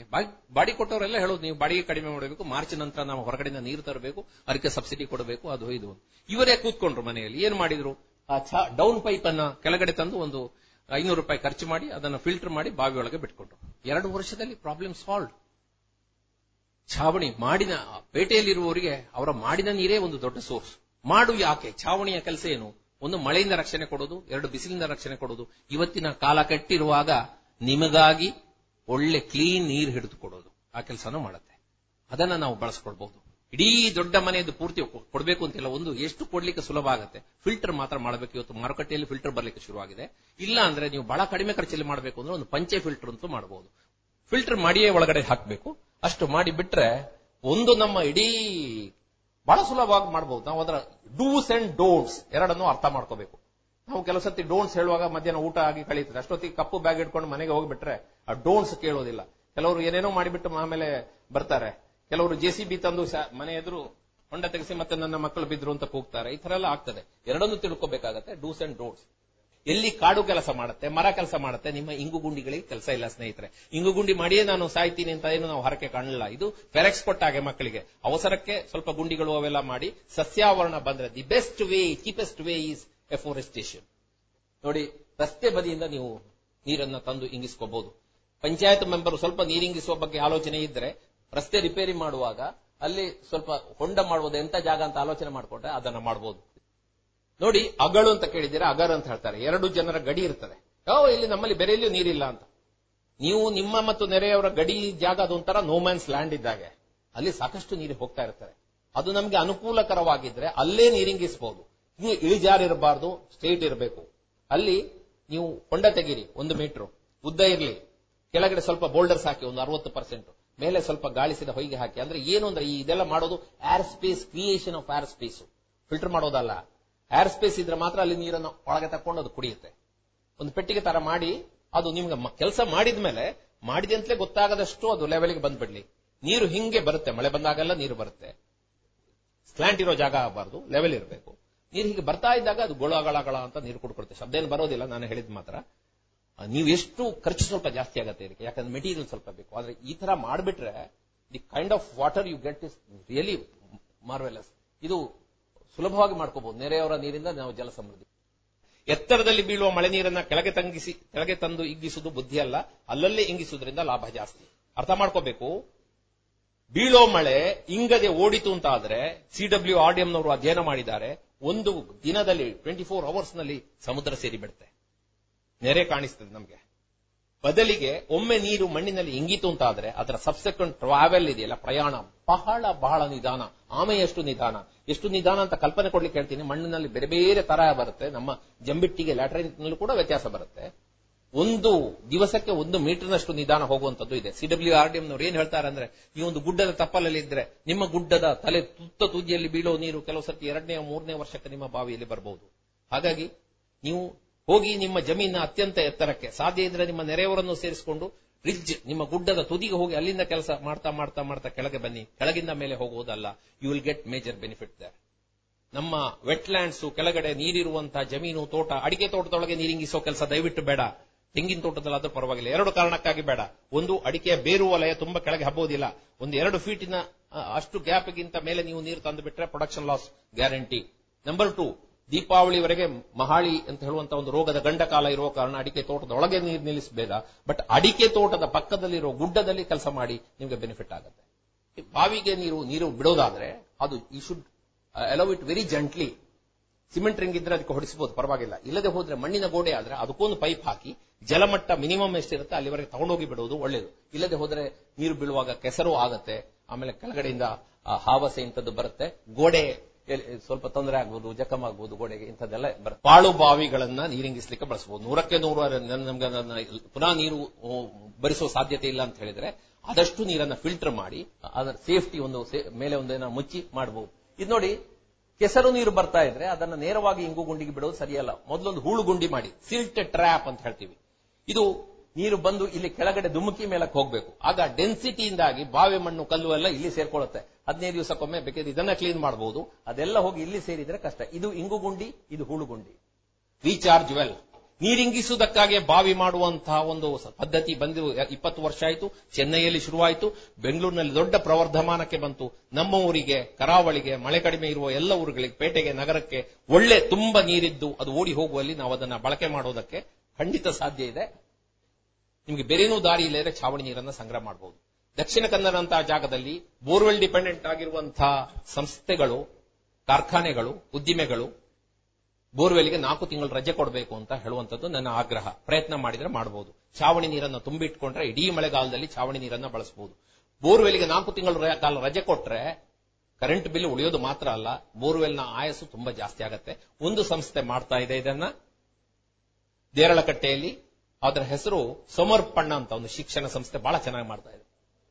ಫೆರೋ ಸಿಮೆಂಟ್ ಇವತ್ತು ನೀರು ಸಂಗ್ರಹ ಮಾಡೋದಕ್ಕೆ ಅತ್ಯಂತ ಕಡಿಮೆ ವೆಚ್ಚದ ಟ್ಯಾಂಕು. ಅದನ್ನು ನಮಗೆ ಕುಡಿಯೋದಕ್ಕೆ, ಅಡುಗೆಗೆ ಬೇಕಾದಷ್ಟು ನೀರು ಬೇರೆ ಸಮಸ್ಯೆ ಇರುವಲ್ಲಿ ಬೇಕಿದ್ರೆ ಹಾಗೆ ಮಾಡಬಹುದು. ಮೂರು ದಾರಿಗಳಿವೆ. ಚಾವಣಿ ನೀರನ್ನ ಬಾವಿಗೆ ನೇರ ರೀಚಾರ್ಜ್ ಮಾಡೋದು, ಬಾವಿ ಕೆರೆ ಬೋರ್ವೆಲ್ಗೆ ಒಂದು, ಖರ್ಚು ಕಡಿಮೆ, ಸೋಷಿಯಲ್ ಜಸ್ಟಿಸ್ ಇದೆ, ಜಲಮಟ್ಟ ಮೇಲಕ್ಕೆ ಬರ್ತದೆ. ಎರಡನೇದು, ಆ ನೀರನ್ನ ನಮಗೆಷ್ಟು ಬೇಕೋ ಅಷ್ಟು ಟ್ಯಾಂಕಿಯಲ್ಲಿ ತುಂಬಿಟ್ಕೊಳ್ಳೋದು, ಸೋಸಿ ಚೆನ್ನಾಗಿ ಸರಿಯಾಗಿ ಮಾಡಿದ್ರೆ, ಕ್ಲೀನ್ ಆಗಿದ್ದು ಮಾಡಿದ್ರೆ ಎಷ್ಟು ಕಾಲಕ್ಕೂ ಏನು ತೊಂದರೆ ಇಲ್ಲ. ನೀವು ತುಂಬಿಸಿದಷ್ಟು ನೀರು ನಿಮ್ಗೆ ಸಿಗುತ್ತೆ, ಆದ್ರೆ ಸೋಷಿಯಲ್ ಜಸ್ಟಿಸ್ ಇಲ್ಲ, ನೀರು ನಿಮಗೆ ಮಾತ್ರ ಸಿಗುತ್ತೆ, ಅದು ಜಲಮಟ್ಟಕ್ಕೆ ಏನು ಕಾಂಟ್ರಿಬ್ಯೂಷನ್ ಮಾಡೋದಿಲ್ಲ. ಎಷ್ಟು ದೊಡ್ಡ ಟ್ಯಾಂಕ್, ಟ್ಯಾಂಕ್ ದೊಡ್ಡದಾದಾಗೆ ಖರ್ಚು ಜಾಸ್ತಿ ಆಗುತ್ತೆ. ಮೂರನೆಯದು ಸ್ಟೋರೇಜ್ ಕಮ್ ರೀಚಾರ್ಜ್. ಒಂದು ಐದು ಹತ್ತು ಸಾವಿರದ ಒಂದು ಸ್ಟೋರೇಜ್ ಮಾಡೋದು, ಮತ್ತೆ ಹೆಚ್ಚುವರಿ ನೀರನ್ನ ನೀವು ರೀಚಾರ್ಜ್ಗೆ ಬಳಸ್ಕೊಳ್ಳೋದು, ನೀರನ್ನ ತುಂಬಿ ಇಡುವಂತಹ ವ್ಯವಸ್ಥೆ ಗುಜರಾತ್ ರಾಜಸ್ಥಾನದಲ್ಲಿ ಬಹಳ ಇದೆ, ದ್ವಾರಕಾ ನಗರದಲ್ಲಿ ತುಂಬಾ ಇದೆ. ಅಲ್ಲಿ ಆ ನೀರಿಗೆ ಎಷ್ಟರ ಮಟ್ಟಿಗೆ ಅದನ್ನು ಪವಿತ್ರವಾಗಿ ಇಡ್ತಾರೆ ಅಂದ್ರೆ, ಅದು ಛಾವಣಿ ಮೇಲೆ ಚಪ್ಪಲ್ ಹಾಕೊಂಡು ಓಡೋದಿಲ್ಲ, ಅಲ್ಲಿ ಎಲ್ಲ ಬೇಸಿಗೆಯಲ್ಲಿ ಅಲ್ಲೇ ಮಲಗ್ತಾರಲ್ಲ, ಹಾಸಿಗೆ ಒದ್ದೆ ಮಾಡುವ ಮಕ್ಕಳನ್ನ ಅಲ್ಲಿ ಮಲಗಿಸೋದಿಲ್ಲ. ಕುಡಿಯೋದಕ್ಕೆ, ಅಡುಗೆಗೆ, ಮಕ್ಕಳಿಗೆ ವಾಟರ್ ವಾಟರ್ ವಾಟರ್ ಬಾಲ್ಗೆ ಇಂಥದ್ದೆಲ್ಲ ನೀರನ್ನ ಅದನ್ನು ತಗೊಂಡೋಗ್ತಾರೆ, ನೂಲೇಣಿಯಲ್ಲಿ ಎಳಿತಾರೆ. ಇದು ಅಶುತೋಷ್ ಭಟ್ ಅಂತ ಈಗ ತೀರ್ಕೊಂಡ್ರು ಅಹಮದಾಬಾದ್ ನಲ್ಲಿ, ಅವ್ರದ್ದು ಎಂಬತ್ತೇಳು ಸಾವಿರ ಲೀಟರ್ನ ಟ್ಯಾಂಕ, ಎರಡು ವರ್ಷ ಮಳೆ ಬಾರದಿದ್ರು ಕೂಡ ನಿಭಾಯಿಸುವ ಶಕ್ತಿ ಇದೆ. ಆ ಹೆಣ್ಮಕ್ಳಿಗೆ ನೇರ ಗಡಗಡೆಯಲ್ಲಿ ನೀರು ಎತ್ಕೊಂಡ್ರೆ ಆಯ್ತು, ತಂಪಾದ ನೀರು. ಅಹಮದಾಬಾದ್ ನಲ್ಲಿ ಇಂತಹ ಟ್ಯಾಂಕಗಳು ಬಹಳ ಇವೆ. ಕರಾವಳಿಯ ಮಧುಕಗಳು. ನಾವು ಬರೇ ಇವತ್ತಿನ ಹೊಸ ವಿಧಾನಗಳನ್ನು ಮಾತ್ರ ಮಾಡೋದಲ್ಲ, ಪಾರಂಪರಿಕ ಜಲ ಸಂರಕ್ಷಣಾ ವ್ಯವಸ್ಥೆ ಆಯಾಯ ಊರಿನಲ್ಲಿ ಏನಿದೆ ಅದನ್ನು ಅಭಿವೃದ್ಧಿಪಡಿಸಬೇಕು, ಹಾಳದ್ದನ್ನು ಸುಧಾರಿಸಬೇಕು. ಇದೆರಡನ್ನೂ ಸೇರಿಸದೆ ಹೊರತು ನಮಗೆ ನೀರಿನ ಸುಸ್ಥಿರತೆ ತರಲಿಕ್ಕೆ ಸಾಧ್ಯ ಇಲ್ಲ. ಸರ್ಕಾರ ಮಾತ್ರದಿಂದ ನೀರಿನ ಸುಸ್ಥಿರತೆ ಸಾಧ್ಯ ಇಲ್ಲ. ನೀರಿನ ಕೊರತೆ ನೀಗಬೇಕಾ? ನಾವು ಕೂಡ ಜವಾಬ್ದಾರಿ ತಗೊಳ್ಬೇಕಾಗ್ತದೆ, ನೀರಿನ ಕೆಲಸ ಮಾಡಬೇಕಾಗ್ತದೆ. ನಿಮ್ಮಂತ ಅರಿವಿರುವ ಮಂದಿ ಸುತ್ತಮುತ್ತಲ ಜನರಿಗೆ ಇದನ್ನು ತಿಳಿ ಹೇಳುವಂತ ಕೆಲಸ ಮಾಡಬೇಕಾಗ್ತದೆ. ನೆತ್ತಿಯ ಮೇಲೆ ನಮ್ಮ ಅಂಡ್ಯುಲೇಟಿಂಗ್ ಟೋಪೋಗ್ರಫಿ ಅಂತ ಹೇಳ್ತೀವಿ, ನಮ್ಮದು ಏರು ತಗ್ಗಿನ ಪರ್ವತ ಪ್ರಪಾತಗಳಿರುವಂತಹ ಜಾಗ ಇದೆಲ್ಲ ಈ ಮಲೆನಾಡು. ಇಲ್ಲಿ ನಮ್ಮ ನೆತ್ತಿಯ ಮೇಲೊಂದು ಮದಕ ಮುರಕಲ್ಲಿನ ಇರುವಲ್ಲಿ, ಅಲ್ಲಿ ಒಂಥರ ತಲೆ ಕೊಳದ ಹಾಗೆ ಮೇಲ್ಭಾಗದಲ್ಲಿ ನೀರನ್ನ ಇಂಗಿಸಿಕೊಡ್ಲಿಕ್ಕೆ ಒಂದು ಮದಕ, ನೆತ್ ಕಾಲು ಭಾಗದಲ್ಲಿ ನಮ್ಮ ಕಾಲಿರುವಲ್ಲಿ ಕಟ್ಟಗಳು, ನದಿ ಮಳೆ ಮಳೆ ಮುಗಿದು ನೆರೆ ನೀರು ಓಡ್ತಾ ಇರುವಲ್ಲಿ ಅಲ್ಲೆಲ್ಲ ಕಟ್ಟಗಳು. ಇದು ಅದ್ಭುತವಾದಂತಹ ವ್ಯವಸ್ಥೆ. ಸಾವಿರಗಟ್ಟಲೆ ಕಟ್ಟಗಳಿದ್ದು ಇಲ್ಲಿ, ಈ ಕಟ್ಟಗಳು ಸುತ್ತಮುತ್ತಲಿನ ಜಾಗಕ್ಕೆಲ್ಲ ನೀರನ್ನ ಜಾಸ್ತಿ ಮಾಡಿಕೊಡ್ತವೆ. ಈ ಮರಳ ಚೀಲ ಕಟ್ಟಗಳು ಕೇರಳದ ಕೊಡುಗೆ. ಕಡಿಮೆ ಹಣ ಮತ್ತು ಹೆಚ್ಚು ಮ್ಯಾನ್ ಪವರ್ ಇದ್ದಲ್ಲಿ ಸುಲಭವಾಗಿ ಮಾಡಬಹುದು. ಇದು ಹಬ್ಬಿ ಹಬ್ಬಿ ಮಹಾರಾಷ್ಟ್ರಕ್ಕೆ ಹೋಗಿದೆ. ಮಹಾರಾಷ್ಟ್ರದಲ್ಲಿ ದಿವಂಗತ ಮೋಹನ್ ದಾರಿಯಾ ಅವರ ಸಂಸ್ಥೆ ವನರಾಯ್ ಹೇಳುವ ಸಂಸ್ಥೆ ಇದನ್ನ ತುಂಬಾ ಹಬ್ಬಿಸಿದೆ. ಇವತ್ತಲ್ಲಿ ಹೆಸರು ಇದಕ್ಕೆ ವನರಾಯ್ ಬಂಧಾರ ಅಂತ. ಕಳೆದ ಒಂದು ಇಪ್ಪತ್ತು ವರ್ಷದಲ್ಲಿ ಇಪ್ಪತ್ತು ಲಕ್ಷಕ್ಕಿಂತ ಹೆಚ್ಚು ವನರಾಯ್ ಬಂಧಾರಗಳಾಗಿವೆ. ಇವತ್ತು ನಾವು ಇದು ನರೇಗಾದ ಅಡಿಯಲ್ಲಿ ಇದನ್ನ ಮಾಡಬಹುದು. ಒಂದು ನಿಮ್ಮ ತೋಡಿನಲ್ಲಿ, ಐದು ಕಿಲೋಮೀಟರ್ ತೋಡಿನಲ್ಲಿ ಒಂದು ಇಪ್ಪತ್ತೈದು ಕಟ್ಟ ಬರಲಿ, ಎನ್ ಎಸ್ ಎಸ್ ನವರನ್ನ ಬಳಕೆ ಮಾಡ್ಕೊಳ್ಳಿ, ಮಾಡಿ ಕಟ್ಟ ಮಾಡಿ. ಈ ವರ್ಷ ಕಟ್ಟ ಮಾಡಿದಾಗ ಈವರೆಗೆ ಮಾರ್ಚ್ ತಿಂಗಳಲ್ಲಿ ಬತ್ತುತ್ತಾ ಇದ್ದಂತ ನಿಮ್ಮ ತೋಡು ಸೀರೀಸ್ ಆಫ್ ಕಟ್ಟಗಳನ್ನ ನೀವು ಮಾಡಿದ್ರೆ ಸಕಾಲಕ್ಕೆ ಒಂದು ತಿಂಗಳ ಕಾಲ ನೀರು ಹರಿವು ಮುಂದೆ ಹೋಗೋದ್ರಲ್ಲಿ ಯಾವುದೇ ಸಂಶಯ ಇಲ್ಲ. ಇದು ಐವತ್ತೊಕ್ಳು ಉದಯಕುಮಾರ್ ಅವರ ಅಪ್ಪ ಬೋರ್ವೆಲ್ ತೆಗಿಬೇಕು ಹೇಳಿದ್ರು, ಮಗ ಕಟ್ಟ ಅಂತ ಹಠ ಆಯ್ತು, ಮಾಡಿದ್ರು. ಹತ್ತು ಸಾವಿರ ಖರ್ಚಿನಲ್ಲಿ ಮಾಡಿದ್ರು, ತುಂಬಾ ಪ್ರಯೋಜನ ಆಯ್ತು. ಇವರ ಸುತ್ತಮುತ್ತಲಿನ ಜನ ಎಲ್ಲ ಜೆಸಿಬಿ ತಂದು ಒಂದು ಇಪ್ಪತ್ತು ಕುಟುಂಬದವರು ಜೆಸಿಬಿಯಲ್ಲಿ ಹೊಂಡ ತೋಡಿಸ್ತಾ ಇದ್ರು. ಅವರು ಎಲ್ಲ ಹೇಳಿದ್ರು, ಇವರೆಲ್ಲ ಒಟ್ಟೊಟ್ಟಿಗೆ ಓದಿದವರು, ಅಣ್ಣ ನಮಗೆಲ್ಲ ಪ್ರಯೋಜನ ಆಗಿದೆ ನೀವು ಕಟ್ಟ ಕಟ್ಟದಲ್ಲಿ, ಮುಂದಿನ ವರ್ಷ ನಾವು ಸೇರ್ಕೋತೀವಿ ಅಂತ. ಕಳೆದ ವರ್ಷ ಹತ್ತು ಸಾವಿರ ಖರ್ಚಾದಕ್ಕೆ ಈ ವರ್ಷ ಒಂದು ಸಾವಿರ ಖರ್ಚು ಬಿತ್ತು, ಯಾಕಂದ್ರೆ ಹತ್ತು ಜನ ಹೆಗಲು ಕೊಟ್ಟರು. ಮಾತ್ರ ಅಲ್ಲ, ಪ್ರಯೋಜನ ಏನಾಗಿದೆ ಅಂದ್ರೆ ಜೆಸಿಬಿಯಲ್ಲಿ ಹೊಂಡ ತೆಗಿತಾ ಇದ್ದಾಗ ಇವರಿಗಿಂತ ಎತ್ತರದಲ್ಲಿರುವ ಜಾಗಗಳ ಕೆರೆ ಪೂರ್ತಿ ಬತ್ತುತ್ತಾ ಇತ್ತು. ಇವತ್ತು ಕಟ್ಟದಲ್ಲಿ ನೀರು ತುಂಬಿರುವಾಗ ಏನೇನು ಭಾಗವಹಿಸಿದವರು ಕೂಡ ಇವರಿಗೆ ಕೃತಜ್ಞತೆ ಹೇಳ್ತಾ ಇದ್ದಾರೆ, ಯಾಕಂತ ಹೇಳಿದ್ರೆ ಅವರ ಕೆರೆಗಳಲ್ಲಿ ನೀರಿನ ತುಂಬಿದೆ. ಅದ್ಭುತವಾದಂತಹ ನಮ್ಮ ಹಳೆಯ ವ್ಯವಸ್ಥೆಗಳಲ್ಲಿ ಅದರಲ್ಲಿ ಒಂದು ಸಮಾಜ ಹಿತದ ದೃಷ್ಟಿ ಇರುತ್ತೆ. ನಾವು ಯಾರಿಗೆ ಬೇಕು ಈ ಕಟ್ಟ, ನನಗೆ ಬೋರ್ವೆಲ್ ಇದೆ ಅಂತ ಹೇಳಿದ್ರೆ ನಮ್ಗೆ ಸ್ವಲ್ಪ ನಾವು ಯೋಚನೆ ಮಾಡಿದ್ದು ಕಡಿಮೆ ಅಂತ ಅರ್ಥ ಮಾಡ್ಕೋಬೇಕಾಗುತ್ತೆ. ಕಟ್ಟಗಳಿಲ್ಲದೆ ಮಿತ್ತ ಬಾಗಿಲನ್ನು ಊಹಿಸಲಿಕ್ಕೆ ಸಾಧ್ಯ ಇಲ್ಲ. ನನಗೆ ಒಂದ್ ದಿವಸ ಒಬ್ರು ಬೆಂಗಳೂರಿನಲ್ಲಿ ಬಸ್ ಹತ್ತುವಾಗ ಒಂದು ವಾಟ್ಸ್ಆಪ್ ಮೆಸೇಜ್ ಕಳಿಸಿದ್ರು, ನೋಡಿ ಸ್ವಾಮಿ, ಸುತ್ತಮುತ್ತಲಿನ ಜನ ಎಲ್ಲ ನೀರಿಗಾಗಿ ಹಾಹಾಕಾರ ಪಡ್ತಾ ಇದ್ದಾಗ ಮಣಿಪಾಲದ ಹತ್ತಿರ ಇರುವಂತ ನಾನು ನನ್ನ ಕಟ್ಟದಲ್ಲಿ ಬೋಟಿಂಗ್ ಮಾಡ್ತಾ ಇದ್ದೀನಿ. ನನಗೆ ವಿಜಯವಾಣಿಯಲ್ಲಿ ಒಂದು ಕಾಲಂ ಇತ್ತು, ಕೂಡಲೇ ಎರಡು ಫೋಟೋ ಕಳಿಸಿ ಅಂತ ಹೇಳಿದೆ. ಸುಧೀರ್ ಪೆರಡೂರ್ನವರು ಎರಡು ಮೂರು ವರ್ಷದಿಂದ ಕಟ್ಟ ಕಟ್ತಾ ಇದ್ದಾರೆ, ಒಂದು ಮೂವತ್ನಾಲ್ಕು ಸಾವಿರ ರೂಪಾಯಿ ಖರ್ಚು ಮಾಡ್ತಾ ಇದ್ದಾರೆ. ಬಟ್ ಅವರಿಗೆ ಸಾಕಷ್ಟು ನೀರಿನ ಸಮೃದ್ಧಿ ಸಿಕ್ಕಿದೆ. ಅವ್ರು ಹೇಳಿದ್ದು ಸುಳ್ಳಲ್ಲ, ಅಲ್ಲಿ ನೀರು ಸಾಕಷ್ಟು ಕಾಲ ನಿಂತ್ಕೊಂಡಿತ್ತು. ಈ ಮೂರ್ನಾಲ್ಕು ಜಿಲ್ಲೆಯಲ್ಲಿ ಯಾರಾದ್ರೊಬ್ರು ಎನ್ ಜಿಒ ಅಧ್ಯಯನ ಮಾಡಿದ್ರೆ ಒಂದು ಅರವತ್ತರಿಂದ ಎಪ್ಪತ್ತು ಶೇಕಡದಷ್ಟು ಕಿಂಡಿಯ ಅಣೆಕಟ್ಟುಗಳು ಬೇರೆ ಬೇರೆ ಕಾರಣಕ್ಕಾಗಿ ವಿಫಲ ಆಗಿವೆ. ಅದು ಬರೇ ಟೆಕ್ನಾಲಜಿ ತಪ್ಪು ಅಂತ ನಾನು ಹೇಳೋದಿಲ್ಲ, ಆದ್ರೆ ಆ ಟೆಕ್ನಾಲಜಿ ಕೂಡ ಇಲ್ಲಿ ಮಳೆಗಾಲದಲ್ಲಿ ಸಾಕಷ್ಟು ಪ್ರವಾಹ ಬರುವಲ್ಲಿ ಅಡ್ಡ ಕಟ್ಟುವಂತದ್ದು ಕೂಡ ಅದಷ್ಟು ಸಮಂಜಸವಾದ ವಿಷಯ ಅಲ್ಲ. ಹಾಗಾಗಿ ತನ್ನ ಜಾಗಕ್ಕೊಂದು ಕಿಂಡಿ ಅಣೆಕಟ್ಟು ಬಂತು ಹತ್ತು ಲಕ್ಷದ್ದು ಅಂತ ಖುಷಿ ಪಟ್ಟವರು ಎರಡು ವರ್ಷ ನಂತರ ಹಳೆ ಹೆಂಡತಿ ಲೇಸು ಅಂತ ಈ ಹಳೆ ಕಟ್ಟ ಕಟ್ಟಿ ಖುಷಿಯಲ್ಲಿರುವುದನ್ನ ಕಾಣ್ತಾ ಇದ್ದೀವಿ. ಹೇಗೆ ಕಟ್ಟಗಳು ಕೆಲಸ ಮಾಡುತ್ತೆ ನೋಡಿ. ಕಟ್ಟಗಳು ಕೆಲವೊಂದು ಜಾಗದಲ್ಲಿ ಕಟ್ಟಗಳಲ್ಲಿ ನೀರಿರುವಷ್ಟು ಕಾಲ ಅದರ ಅಕ್ಕಪಕ್ಕ ಮಾತ್ರ ಅಲ್ಲ, ಎಲ್ಲೋ ಮೇಲಿರುವಂತಹ ದರ್ಕಾಸ್ನಲ್ಲಿರುವವರ ಬಾವಿಗೂ ಪ್ರಯೋಜನ ಕೊಡುತ್ತೆ. ಹೇಗೆ ಅಂದ್ರೆ, ಸೋಫಾರ್ ಆಸ್ ಇಲ್ಲಿ ಕಟ್ಟದಲ್ಲಿ ನೀರಿನ ಎತ್ತರಕ್ಕೆ ಬಂದು ನಿಂದಷ್ಟು ಕಾಲ ಈ ಬಾವಿಯಲ್ಲಿ ನೀರು ತೆಗಿತಾ ಹೋದಾಗ ನೀರು ಕಡಿಮೆ ಆಗುವುದು ಕಡಿಮೆ ಆಗುತ್ತೆ. ಇಲ್ಲಿ ಬತ್ತಿದ ಮೇಲಷ್ಟೇ ಆ ನೀರು ಚರ್ರ ಅಂತ ಇಳಿಲಿಕ್ಕೆ ಶುರುವಾಗುತ್ತೆ. ಕೆರೆಗಳು ಕೆರೆಗಳು ಅದ್ಭುತವಾದಂತಹ ಸ್ಟ್ರಕ್ಚರ್ಸ್ ಕೆಳದಿಯ ರಾಜರುಗಳು ಮಾಡಿದ್ದಾರೆ. ಸಾಗರದ ಶಿವಮೊಗ್ಗ ಭಾಗದಲ್ಲಿ ಒಂದು ಕೆರೆಯ ನೀರು ಹೆಚ್ಚಾದ್ದು ಇನ್ನೊಂದು ಕೆರೆಗೆ ಹೋಗಬೇಕು. ಈ ಕೆರೆಗಳು ಸಾಮೂಹಿಕ ನೀರಿಂಗಿಸುವ ರಚನೆಗಳು. ಕರ್ನಾಟಕ ಒಂದು ವಿಷಯದಲ್ಲಿ ಬಹಳ ಕೆಟ್ಟ ಕೆಲಸ ಮಾಡಿದೆ. ಎಲ್ಲ ನಮ್ಮ ಸಾರ್ವಜನಿಕ ಕೆರೆಗಳಲ್ಲಿ ಬಹಳಷ್ಟು ಕೆರೆಗಳನ್ನು ಮುಚ್ಚಿಬಿಟ್ಟು ಬೇರೆ ಏನೋ ಬಿಲ್ಡಿಂಗ್ ಗಳನ್ನು ಕಟ್ಟಿಬಿಟ್ಟಿದ್ವು. ಅತ್ಯಂತ ಬೇಸರದ ಉದಾಹರಣೆ ಮೆಜೆಸ್ಟಿಕ್ ಕೆಂಪಾಂಬದಿ ಕೆರೆಯಲ್ಲಿ. ಇವತ್ತು ಸ್ವಲ್ಪ ಜಾಸ್ತಿ ಮಳೆ ಬಂದ್ರೆ ಅಲ್ಲಿಗೆ ನೀರು ಬಂದೇ ಬರಬೇಕು. ಮಂಗಳೂರಲ್ಲಿ ಎನೆಪಯ್ಯ ಮೆಡಿಕಲ್ ಕಾಲೇಜಲ್ಲಿ ಅವರು ಇಪ್ಪತ್ತೈದು ಲಕ್ಷ ಖರ್ಚು ಮಾಡ್ತಾ ಇದ್ರು. ಅದೇ ಇಡೀ ಕಾಂಪೌಂಡ್ ನಲ್ಲಿ ಅನುಕೂಲಕರ ಜಾಗ ಇದ್ರೆ ಆ ಮಳೆ ನೀರನ್ನಷ್ಟೇ ಏನು ರನ್ ಆಫ್ ಇದೆ ತಂದುಬಿಟ್ಟು ಒಂದು ಹೊಸ ಕೃತಕವಾಗಿ ಒಂದು ದೊಡ್ಡ ಮಳೆ ಕೊಳ ಮಾಡಿಬಿಟ್ಟು ಅದಕ್ಕೆ ತುಂಬಿ ಅದರಲ್ಲಿ ಒಂದು ನಡುವೆ ಚಿಕ್ಕ ಬಾವಿ ಮಾಡಿ ಆಟೋಮೆಟಿಕ್ ಆದ ಫಿಲ್ಟರ್ ಆದ ನೀರನ್ನ ಎತ್ಕೊಳ್ಳುವಂಥದ್ದು. ವರ್ಷಕ್ಕೆ ಆರು ಲಕ್ಷ ರೂಪಾಯಿ ಅವರಿಗೆ ಸೇವಿಂಗ್ಸ್ ಆಗುತ್ತೆ. ಏನ್ ಮಾಡಬೇಕು ಅಂದ್ರೆ, ಮಳೆ ನೀರನ್ನ ತಡಿಬೇಕು ಅಂದ್ರೆ ಹತ್ತು ಮೀಟರ್ಗಿಂತ ದೂರ ನೀರನ್ನ ಓಡ್ಲಿಕ್ಕೆ ಬಿಡಬಾರದು. ಕೆಳಗಡೆ ನಿಮ್ಮ ಕೃಷಿ ಭೂಮಿ ಬಂದ ಮೇಲೆ ಬಹಳ ಕೆಲಸ ಬೇಕಾಗಿಲ್ಲ, ಎತ್ತರದ ಜಾಗದಲ್ಲಿ ಹೆಚ್ಚು ಕಾನ್ಸಂಟ್ರೇಟ್ ಮಾಡಬೇಕು. ಜನ ವಿಸಿಬಲ್ ವಾಟರ್, ಕಣ್ಣಿಗೆ ಬೀಳುವ ನೀರನ್ನು ಮಾತ್ರ ನಂಬುತ್ತಾರೆ. ಹಂಗಲ್ಲ, ನಮ್ಮ ಗುಡ್ಡಗಳಲ್ಲಿ ಎತ್ತರದ ಜಾಗದಲ್ಲಿ ನೀರಿಂಗಿಸಿಕೊಟ್ರೆ ಕೆಳಗೆ ನೀವು ಬಹಳ ಖುಷಿಯಾಗಿ ಎರಡು ಬೆಳೆ ಮೂರು ಬೆಳೆ ತೆಗೆಯುವುದಕ್ಕೆ ಅಡ್ಡಿ ಇಲ್ಲ. ಇದುವರೆಗೆ ಅಡಿಕೆ ಪತ್ರಿಕೆ ಕಾರ್ಯನಿರ್ವಾಹಕ ಸಂಪಾದಕರಾದ ಶ್ರೀಪಡ್ರೆ ಅವರಿಂದ ಜಲ ಸಾಕ್ಷರತೆ, ಇಂಗುಬಾವಿಗಳು, ಅಡ್ಡಬೋರ್ ತಂತ್ರಜ್ಞಾನದ ಸಾಧಕ ಬಾಧಕಗಳ ಕುರಿತು ಮಾಹಿತಿಯನ್ನ ಕೇಳಿದಿರಿ. ಇನ್ನು ಮುಂದೆ ಶಾಸ್ತ್ರೀಯ ಸಂಗೀತ ಕಚೇರಿ ಪ್ರಸಾರವಾಗಲಿದೆ. ಹಾಡುಗಾರಿಕೆಯಲ್ಲಿ ಕುಮಾರಿ ಶೋಭಿತಾ ಭಟ್ ಮತ್ತು ಆಶ್ವೀಜಾ ಉಡುಪ, ವಯಲಿನ್ನಲ್ಲಿ ಮಹತೀ ಕೆ., ಮೃದಂಗದಲ್ಲಿ ಮಾಸ್ಟರ್ ಅಮೃತ ನಾರಾಯಣ ಹೊಸಮನೆ.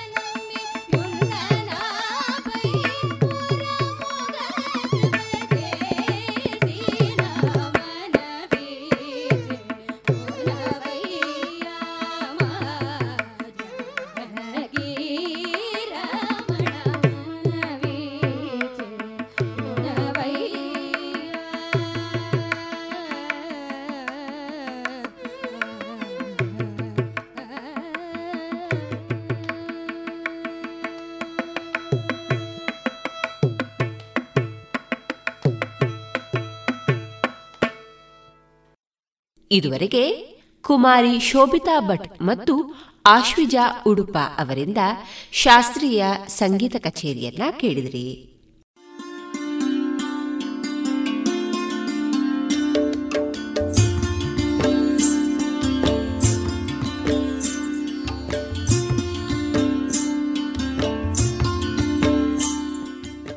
ರೇಡಿಯೋ ಪಾಂಚಜನ್ಯ ಸಮುದಾಯ ಬಾನುಲಿ ಕೇಂದ್ರದಿಂದ ನಿಮ್ಮ ಕಾರ್ಯಕ್ರಮಗಳು ಪ್ರಸಾರವಾಗಬೇಕೇ? ಹಾಗಿದ್ದರೆ ನಮ್ಮನ್ನು ಸಂಪರ್ಕಿಸಿ. ನಮ್ಮ ದೂರವಾಣಿ ಸಂಖ್ಯೆ ಸೊನ್ನೆ ಎಂಟು ಎರಡು ಐದು ಒಂದು ಎರಡು ಒಂಬತ್ತು ಎಂಟು ನಾಲ್ಕು ಒಂಬತ್ತು ಒಂಬತ್ತು.